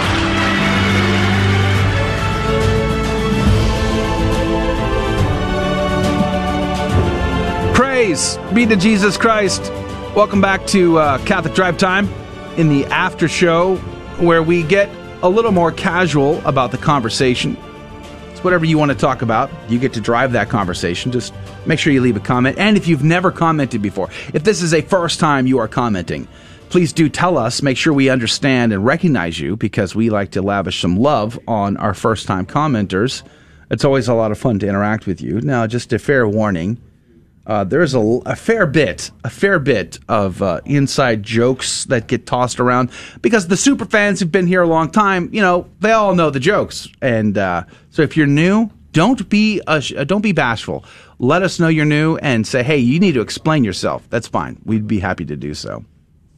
But at any rate, praise be to God. It was a fun show today, Emily. It was two really, really great Catholic um, personalities, Eric Sammons and Austin Ruse. I'm so grateful to have them both on our side. Yeah, amen to that. Praise be to God. Valentine, good morning to you. Eric, Eric Rodriguez, good morning to you. Monica Cortez, good morning to you. Praise be to God. Elizabeth, is uh, Elizabeth commented before, right? Uh, Madigan? I don't Betty? recognize that name. Betty, is Betty a first time commenter? Uh, no. I thought she had commented before. Yeah, she has Oh, on okay. the Facebook side. I must have missed it. Okay. Angelo, good morning. Christopher Velasquez, Jennifer, good morning to you. Raymond Long, is that new? Raymond Long, and I see uh, Albie. Is that how do you say that? Albie and Angelus. Um, that's a Albie. I think that's short for Albert. Albert. Okay, Albert. I, Albert's got to be a first time commenter. I think so. What about Raymond Long? I I think that's also a first time commenter. I think we had God. three first time commenters, if I remember. Hey now. I think I noticed three people. That's awesome. Praise be to God. So- good morning to all of you. Thank you for being on. That was on the YouTube side, by the way. Yes, yes. And What's so because of Facebook? that, I'm gonna I'll play all three. Whoa, whoa, whoa. Okay, that just that. let's never, let's never do that again. Wow. That wasn't love. That was like, what is the opposite of of like pure vi- vitriol? Is what that was. The opposite of love. It's that would be apathy. Apathy. Oh, oh Uh, I've heard both. yeah. Okay, let's give them a proper. All right, you know, all right. Give them the proper. Thank you. See, praise be to God. Thank you for commenting for the first time. Thank you. Thank you. Thank you. Praise be to God. Um, let's see on on the Facebook side, Christopher Chance, of course. Praise be to God. Good morning to you, Bruce Tolman. Good morning to you. Thanks for hanging out with us today. Of course, Patty was here. Your dad was on. Huh. Yep, that was my father. Armando, good morning to you. Praise be to God. He said, "This is the best morning show. No bias. No, pure, purely no bias. Mm-hmm. No bias at all. None Sounds whatsoever." believable. Sounds totally hashtag. I get it. I believe it. Uh, Valerie, good morning to you. Uh, thanks for being on with us again today. Of course, Patty was on with us. She always goes to mass at this time, but Did you already read my favorite commenters? not comment? yet. We're getting. Not I just want to make sure I recognize everybody here. I'm trying to scroll backwards through time to make sure we get everybody on the Facebook side. So that was the Facebook of GRN. Now there's the Facebook of Catholic Drive Time. And now we have a bunch of comments here. Let's see. Gloria, good morning to you. Josh, Noel, good morning to you. Congratulations, Josh. You have achieved top fan status according to Facebook on Catholic Drive Time side. Well done, sir. Well done. Joaquin, good morning. Luz, good morning to you. Thanks for hanging out today. Uh, of course, our buddy Jesus and Lori Powell, good morning. Good morning. Praise be to God. Thank you for hanging out with us. Mary Barone, it's good to see you. Thank you. Thanks for hanging out with us today. Apparently, Mary uh, shares your, uh, what shall we call that? Hmm. Um, your affliction, Emily? Um, Oh yeah, she said she's never seen Star Wars. yeah. like, what would Oh, be I the most charitable thing we could describe that as? Like, disease, disease, affliction, pandemic, pandemic. Um, yeah, I don't know. It's incurable. It's well, no, it's curable. No, I, I It's know. curable. I know the cure. No, I don't plan on ever watching we Star Wars. We have a vaccine for it. This problem. We have a vaccine. An inoculation definitely could happen, but it happens with episodes four, Four, five, and six. Thank you. Yep. I, I get math is not my we friend. stay we stay away from one, two, three, and seven, eight, and nine. Yeah. Don, good morning, Don. It's good to see you here. Uh, let's see. Was there anybody else? Uh, yeah, Mary It's time. Yeah, it's time. It's time. It's time. for the theme song. Oh, That's that's the theme song cueing uh, Jesus Robles' comments. Robles' He um the he said he had a great comment today. He had a few great comments, but this this one took the cake for the day. He said, uh, "quote The reason for my life, the mystery has been revealed. Catholic game show, coffee cup of divine providence. I'm hyperventilating. Help, please." They get It's better so and good. better. it's so good. And uh, and he said, uh, oh, and he got the, the the first question wrong. He guessed Saint Stephen, which is a really good What? guess. Not an apostle, Really, though. really good guess. Not an But he's not an apostle. He was the first martyr. Yeah. But we asked who was the first apostle martyred. So that's that's a really good question. Good guess. Yeah. Tricky. You know, oh, I laughed at Hildegard because um, when you said that, I like at first when a moment there was a momentary lapse of of uh, cognitive capability. So you said Hildegard, and I thought, oh no, both of them have answered wrong. How am I going to spin this to What? a proper answer? And then I then I, I was laughing because Hildegard is so saintly. I'm like, why did she choose Hildegard? Like, what what what's going on here? And then I remembered, oh wait, Adrian said Joan. All right, we're good. Praise be to God. So that was the inside. It was the conversation going on inside my skull during that laughing process. So anyway. We I think we have another first time commenter. John Boy Senior, praise be to God from Kentucky. We've never had a first time commenter from Kentucky before. It's true. That means Amen, brother.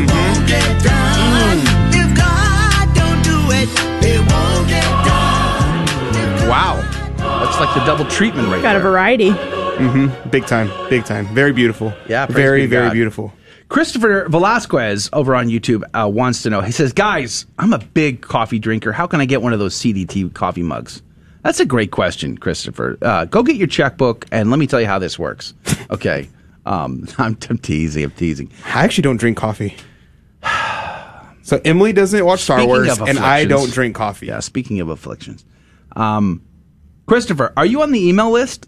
Join our email list. I, I, I know I, I promised before I would i tell everybody how to do this, and then uh, I didn't, so I failed you. Uh, but I will make up for that. I promise you. In fact, we're going to be shipping out some mugs here either today. I guess today I might ship out a few mugs. But make sure you're on our email list. We have a limited supply of the first gen uh, CDT coffee mugs, and to be honest with you, it's like the last chance to get Emily's signature on them because you know the, May fourteenth is coming fast, and then uh, then w- that uh, limited collector's piece will be will be gone. So you're going to want to get yours soon. So be on the email list. You can sign up to our email list at grnonline.com forward slash CDT. Maybe we'll do a uh, maybe we'll do a drawing, and Emily can pull the winners, and we'll mail them mugs, something like that. Yeah, with like daily commenters. Yeah, uh, something Super like fans? super fans. So we have a request from Jeff's daughter Sienna. She wanted uh, us to play Duh. the dub button. Duh. She said, "Where's your dub button?" And I love Maybe- the game show, Sienna. Ha- have we already What are we revealed talking about? where the dub button is from? Because oh no, we haven't. Do you want to tell them? That could be a name in the mug if you can guess it. Oh, okay. If you can guess uh, where this sounder comes from, Duh. I'll play it one more time. Duh. Where, where, who's saying "duh" here? Uh, Sienna, you might be a little young to know the answer to this. but Jeff probably But- knows. Let's see if we can get anybody guessing that one. Uh, Estella Watts would like one. I know where you might be able to get one. Grandma. Estella Watts is my yeah, is my grandma. I- you might know a person. I'm just saying. I- I'm sure he could drive one over to you. Yes, I can. I pass her house every day yeah. going home. Praise be to God. Uh, I was actually the retreat I was helping out at was at my grandmother's behest. She uh, uh, asked me to come out. She works at the church that I was helping out at St. Augustine. How wonderful! Uh, so that's why I went out there. So praise be to God. Susan says Simpsons. Uh, you know. Sorry, Susan. Sorry, Susan. Oh, Andy Amber Carey, I, that's a new commenter, I think. What? Said Full House.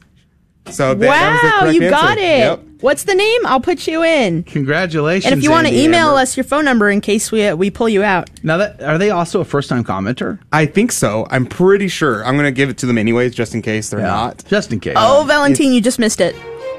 Yeah, Valentine is the second commenter. He said Full House right after. So barely missed it. Barely missed it. Good morning, Susan, by the way. Good morning, Andy, and good morning, Valentine, again. Praise be to God. Uh, what else? Um, I wanna- Susan, you're right. That is a quote also from The Simpsons, but this one specifically is Full House. It was the daughter's. What's her daughter's name? I forget. One of the Olsen the, little twins. one. I can't Yeah. believe you guys even know about Full House. They made What- a remake. Oh, did they? Oh yeah, they did. Just kidding. I'm- I, I grew up watching that and Fresh Prince. Yeah, and Fresh Prince. We keep trying to tell you, Joe. Me and Emily are at that generation isn't that funny? where we like get both sides of it. It's hilarious, and uh, all the uh, other um, v- people of vintage that are listening right now will will will relate to this. Your Fresh Prince, your Full House.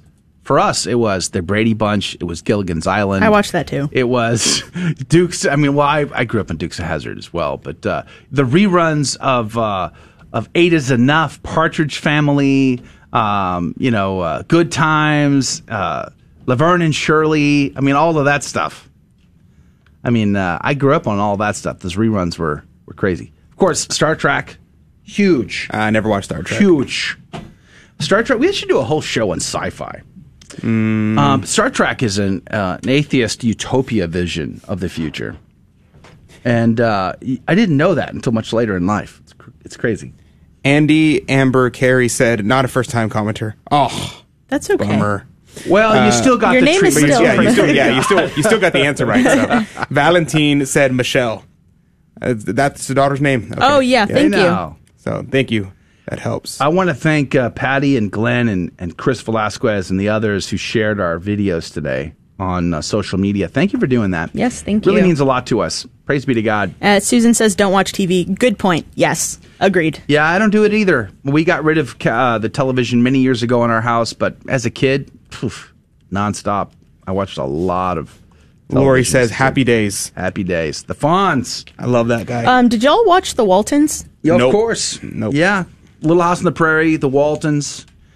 Good on, John Boy. My sister just finished watching the Rocky and uh, Bullwinkle. entirety of the You of, got it, Don. of, of uh, Little House on the Prairie. Yeah, we have the DVD series. The later at the the la- later se- seasons and the later episodes not as good. You it's okay, so it's super fascinating. I actually uh, so I was watching it with my sister, and the later seasons.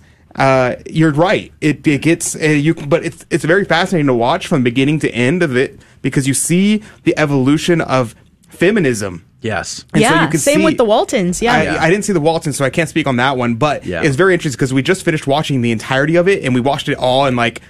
Like Wow. less, a couple months and a few months, and it's so interesting because Yeah. you see the very beginning they're building up their house with logs and they're uh, it's very uh, the feminine roles the masculine roles are very defined Yeah. uh, and all these things and by the end of it you see them fighting for women rights you see them fighting uh, to have a women say in things and they're like women are like standing up against their husbands and you're like whoa this is in, like this is crazy this is crazy and so i think properly watched it actually is really uh, great way to see how the culture changed so rapidly uh, from a couple years uh, into the, the beginning of creating that movie to the end Yeah. at the TV show. It, it's crazy. It's very fascinating. Alex, very, very fascinating. Alex, you just blew Alex's mind completely. Alex, our contestant today, he said, "Wait, Emily grew up watching Full House, but didn't see Star Wars. Uh, what?"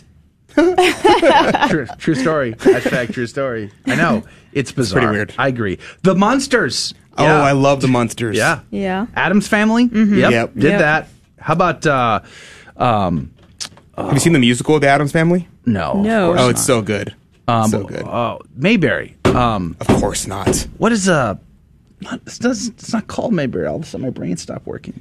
Uh, speaking of not, brain not working, Susan said we need a ribbit button for Frog Brain. Yes. Good idea. Yes. Preach it, sister. That'd be good. That'd Um, be funny. What was the uh the show Mayberry? Why do I can't remember Describe the, it. The show. Lost in Space? No, yeah, I watched that too. um, Describe it. Hold on, hold on. I'll get there. I'll get there. God grief. What's wrong with my, my brain? Is it called Mayberry? No, it's Andy not. Griffin Show? Yeah, the Andy Griffith Show. Thank oh, you. I love the Andy Griffin Thank Show. Thank you. Why could I not? Uh, thanks, Like, Chris. recall- Chris got Wow, that. I How did not. you get that? No, I didn't because Chris Oh. Chris guessed Andy Griffin Show, Thank you, and then Bruce said Andy Griffin Show, Oh, and then. Lori said Andy Griffin Show. Yeah. I was thank like, you. Adrian, Thank you. Thank you. Thank you for, for but saving uh, my... right now, my family's watching the hill the uh, the Beverly Hillbillies, so that's what we're watching. Oh, I watched that too. Yeah. Beverly Hillbillies, big time. what about uh, the Monkees? Who watched the, The monkeys? Monkees? Yes. I know the song. I know the theme song. Monkey. Hey, hey, we're the Monkees. Nope. People say we're something around. I don't remember the words, but whatever. The Uh, Monkees. I grew up on the Monkees. What was the what was the name of that other show? Gunsmoke. Preach it. How about Bonanza? Yeah, Bonanza. Oh, yeah. The Rifleman. The Rifleman. Let's go! Such a great show. If you've never seen The Rifleman, I highly recommend it. It's very good. Yeah. Top notch masculinity right there. Um, great father. Excellent The movie. Banana excellent show. Split show. I have no idea what you're talking about. Yeah, I don't know. Who, who said banana? Although split? I used to watch uh, Bozo the Clown. Is that the same thing? I'm not even sure. That sounds terrifying. Yeah, Bozo the Clown is from Why would someone Chicago. want to do that?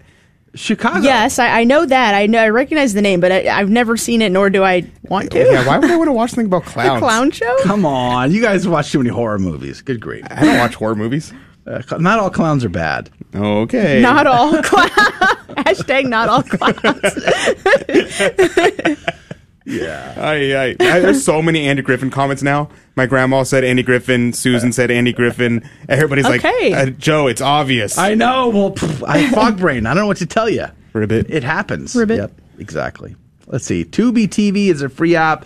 I've watched. Uh, we watched one thing on Tubi TV. I can't stand all the apps. The the, the ads though. They're just. It's like going back to regular television. I, I I can't do it. So I have. I don't even remember the movie we watched. It was one movie we watched on there, and I don't even recall what it was. Um, no say. my favorite uh, Martian, the Martian, like the movie, Martian the movie. I watched that. I, I'm a sci-fi guy. I like I like those kinds of things. Praise be to God. Bonanza, the first shows in color. I watched a Bonanza the other day. Little Joe was taking a taking a week off and got himself in trouble uh, over a girl in a bar. There you go. Good old fashioned television. Emergency. What's an emergency? I don't even know. Uh, Chris said the Joker, Killer Clowns from Outer Space, John Wayne Ga- Gacy, Gacy. Gacy. John Wayne It- Gacy, But yeah. as Joe said, not all clowns are bad. Not all Uh, clowns are bad. he just named Other- a bunch of serial other- killer clowns. Other than all the major uh, known clowns, they're not all are bad. Besides that, Other than it, uh, hey, Oh, man, hey, we're the that. Monkees. People say we monkey around. Thank you. That's the words to the song. How am I so remember interesting. that? I wonder why psychologically people are afraid of clowns. Yeah. What is it? Um, I used to know the answer to that because I, I watched this whole documentary on it once, and uh, I because I was so fascinated fascinated by it. I don't know why I just couldn't get the word fascinated out of my mouth. Yeah. Um. But Ribbit. it- yeah, ribbit. Uh, but that's yeah. It's very fascinating how why humans have this tendency. I wonder if it's really because of the horror movie genre. Because before the horror movie genre, it seemed like clowns was, were really popular. Exactly. Hello, So- Bozo. I'm just saying. Uh, just Knight. Rider. So now we're getting into 80s shows like uh, Why are we talking about TV shows? Airwolf. I love Airwolf. Who who did not love the you know they blew the Airwolf season uh, because I think what's his name got injured in an accident and then he couldn't recover. The main actor who played the pilot, the main pilot in Airwolf. But of course, Knight Rider. I mean, all those shows, the iconic vehicles, the cars, like you got A Team with the van and Knight Rider with the car, and all those iconic uh, vehicles, Dukes Right. of Hazzard, and their my their favorite TV shows growing up were all superhero shows. It was Superman like the Justice animated League, yeah, yeah, Justice I remember that, yeah. I loved Justice League, Superman the animated series, Batman the animated series. So great. I loved it so much and it it really teaches uh like good proper like heroes. And now you look at the same heroes uh in modern culture and it's horrible. Horrible. They've completely turned all these characters on their heads and made them very immoral. But back then, they were very moral. Uh, they had codes, and so it's it's crazy. It's crazy. Uh, your mom, Emily, said Emily did watch Bozo. She just doesn't remember. Oh, There you go. Thanks, There Mom. go.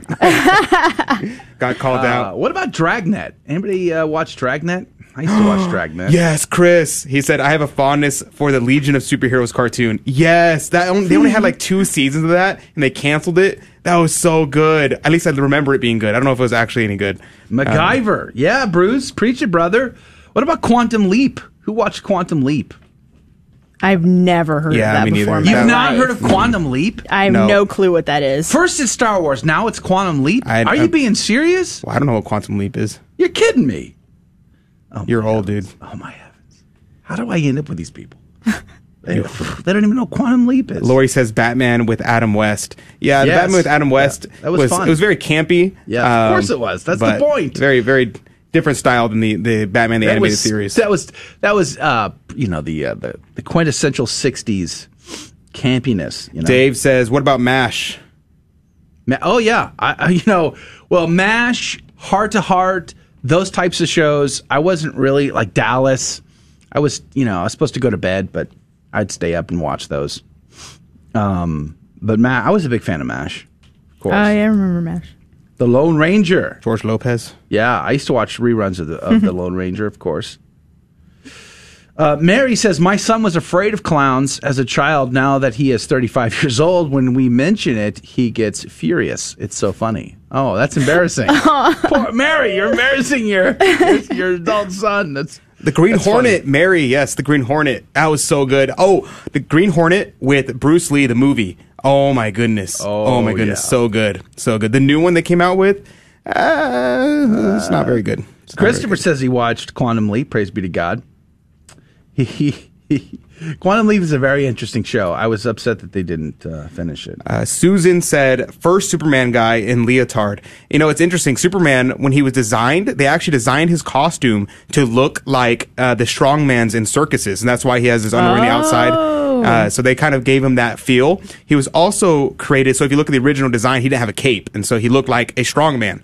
And uh, he was designed by by Jews uh, that were that came to America, and so they were imbibing this. Um, Judeo-Christian values into the character, but also because they were new to America, it was this uh, this epitome of uh, the American dream. Uh, that's why he was always I fight for truth, justice, and the American way. Wow. Uh, that that whole idea of it was wrapped up in Superman and being a foreigner in a strange land, but making it their home. That's why you see Superman uh, coming from another planet, landing in America, Kansas, and being your your stereotypical uh, American. Uh, had living the American dream, so it's pretty awesome. I love I love the old comic books. They're just they're so American and so Christian, even though most of them were written by Jews. Not anymore, they're not. No, they're horrible now. Yeah.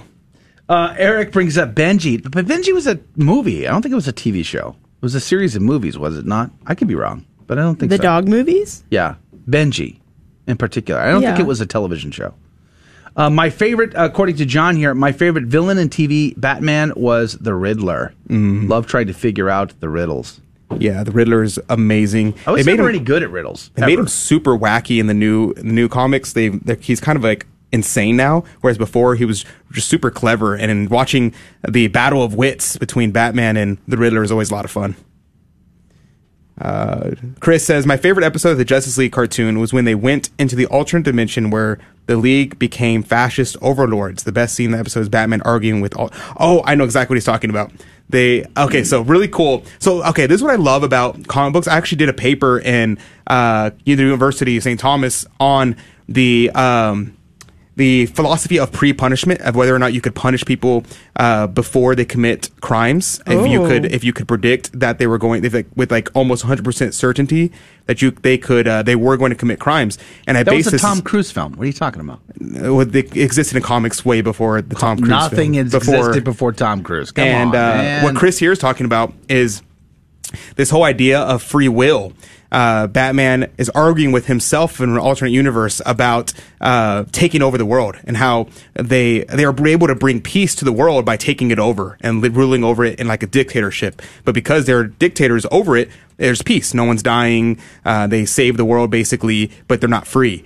And so it's, it's a battle of the, the philosophies at that point because they're equally matched physically. Uh, so it's very interesting. Uh, and, and that's one of the great things you get in these classic uh, cartoons and movies. And uh, there's another great one, uh, Superman and the Red Son, was like, what if Superman landed in communist Russia instead of Kansas America. Oh. and it really. Um, and it really gets that whole idea of communism, and it really shows the errors of communism. Uh, so it's it's really spectacular. Yeah, those days are over, huh? Make comics great again. Make comics great again. Uh, let's see. Here's Lassie some- was a good show. Here's some other classics. Who watched tw- uh, 21 Jump Street? Hmm. Uh, not the TV the show. old I watched the movie. the TV show, the original. I watched the movie. I never seen Johnny the TV show. Johnny Depp back in the day. Who watched that? Of course, we mentioned MacGyver. Uh, here's one. Boy, I hadn't r- remember this. Street Hawk, 1985. Of course, Airwolf. I mentioned that. Of yes, yes. Spencer for Hire. Yes. Who remembers Spencer for Hire? Nope. Oh, No idea. yeah. Well, like the Equalizer. Remember the Equalizer? I do know The Uh, the Equalizer. Like the movie? I've original seen the one. movie, not the TV ori- show. No, the original television show. Good grief. Uh, in the heat of the night. Yes, who watched In the Heat of the Night? How about the movie that pre- that predated the television show, The Heat of the Night? Nope. Yeah, yeah, that was a good one. Uh, There's a the actor who played uh, what's his name? Um, oh, I gotta look it up now. Heat of the Night movie. Um, oh, The uh, Susan says always figured Lois was too dumb uh, was dumb to be fooled by a pair of glasses. Yeah, uh, they actually explain that in the comics. They say like, yeah, he the reason why no one guesses that it's him is because when he's Clark, he acts like a doofus and he uh, is clumsy. He has he hunches his back and things like that. So even though it seems obvious to the to everybody else, like just the idea, the dichotomy between the two people. is so vast that people just don't put two and two together. There was uh, so Sidney Poitier played uh, the main character in the Heat of the Night movie that that was goes back to I don't know a long time ago. Sidney Poitier. It, it was in it was in black and white when the original Heat of the Night came out, but he also played in a movie where he was like this mysterious character who shows up uh, to a group of sisters, uh, nuns, trying to build their chapel, and he and he builds this chapel for them, and he's this mysterious character. Uh, it was pretty fascinating. Is it based on the miracle? I don't think it was based on the true story. I think it's just a a, a, a film that they Carroll wrote. O'Connor. No, no, no. Sidney Poitier uh, played. Um, so Carroll O'Connor, he played the cop in the heat of the night in the movie and in the television show.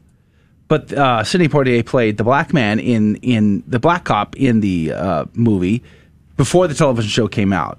But I was pointing out that Sidney Poitier also played in a movie. I'm trying to remember the name of this movie, and if anybody can remind me about it or the name of it, I'm looking through his filmography right now. Lilies of the Field. Hmm, is that it? I'm. What do you see that? I'm looking for it. I'm looking for it. I'm just reading what people are saying. Is that it? Is it Lilies of the Field? They call me Mr. Tibbs. Hmm. Ah, it's a, actually a good film um, about these sisters, and there's a priest who shows up in a car to say mass in the back of the car. I How mean- about Wild Wild West? No. Okay, I'm just reading the comments. I know. whatever people are saying. Yeah, because I have no idea what you're talking about. He was about. young. He was young when he made this film, and it, like I said, it was black and white. It was in the it was in the early days of his career, and I can't remember the name of it, but it's a good film, and I want to go watch it again now. But Heat of the Night, yeah, I grew up on that too. Chris says it's Lily, Lilies of the Field, Joe. Thanks, praise be to God. Um, Lilies of the Field, where are you, man? I'm oh right here. I got it. Boom, I see the link. Yes, that is it. You are 100% right. Lilies of the Field. Uh, when this came out in 1963, Sidney Poitier.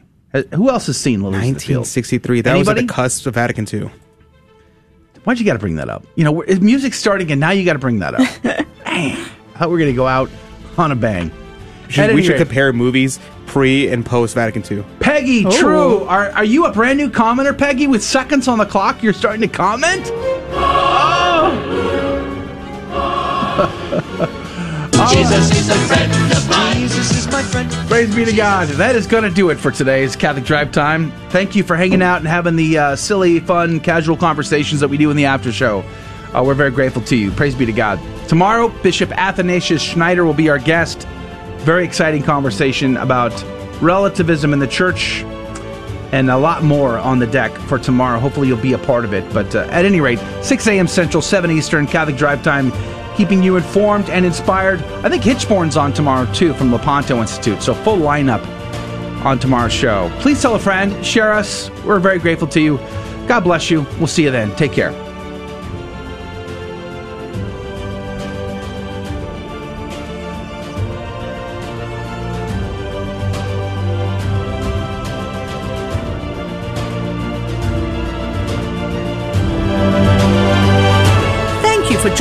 Us on Your Catholic Drive Time, where it is our pleasure to keep you informed and inspired. Join us Monday through Friday at the same time, right here on your favorite Catholic radio station. Don't forget to connect with us. Just go to facebook.com forward slash Catholic Drive Time. Again, that's facebook.com forward slash Catholic Drive Time. Be sure to share more than just us today. Share Jesus with everyone you meet. Bye now, and God love you.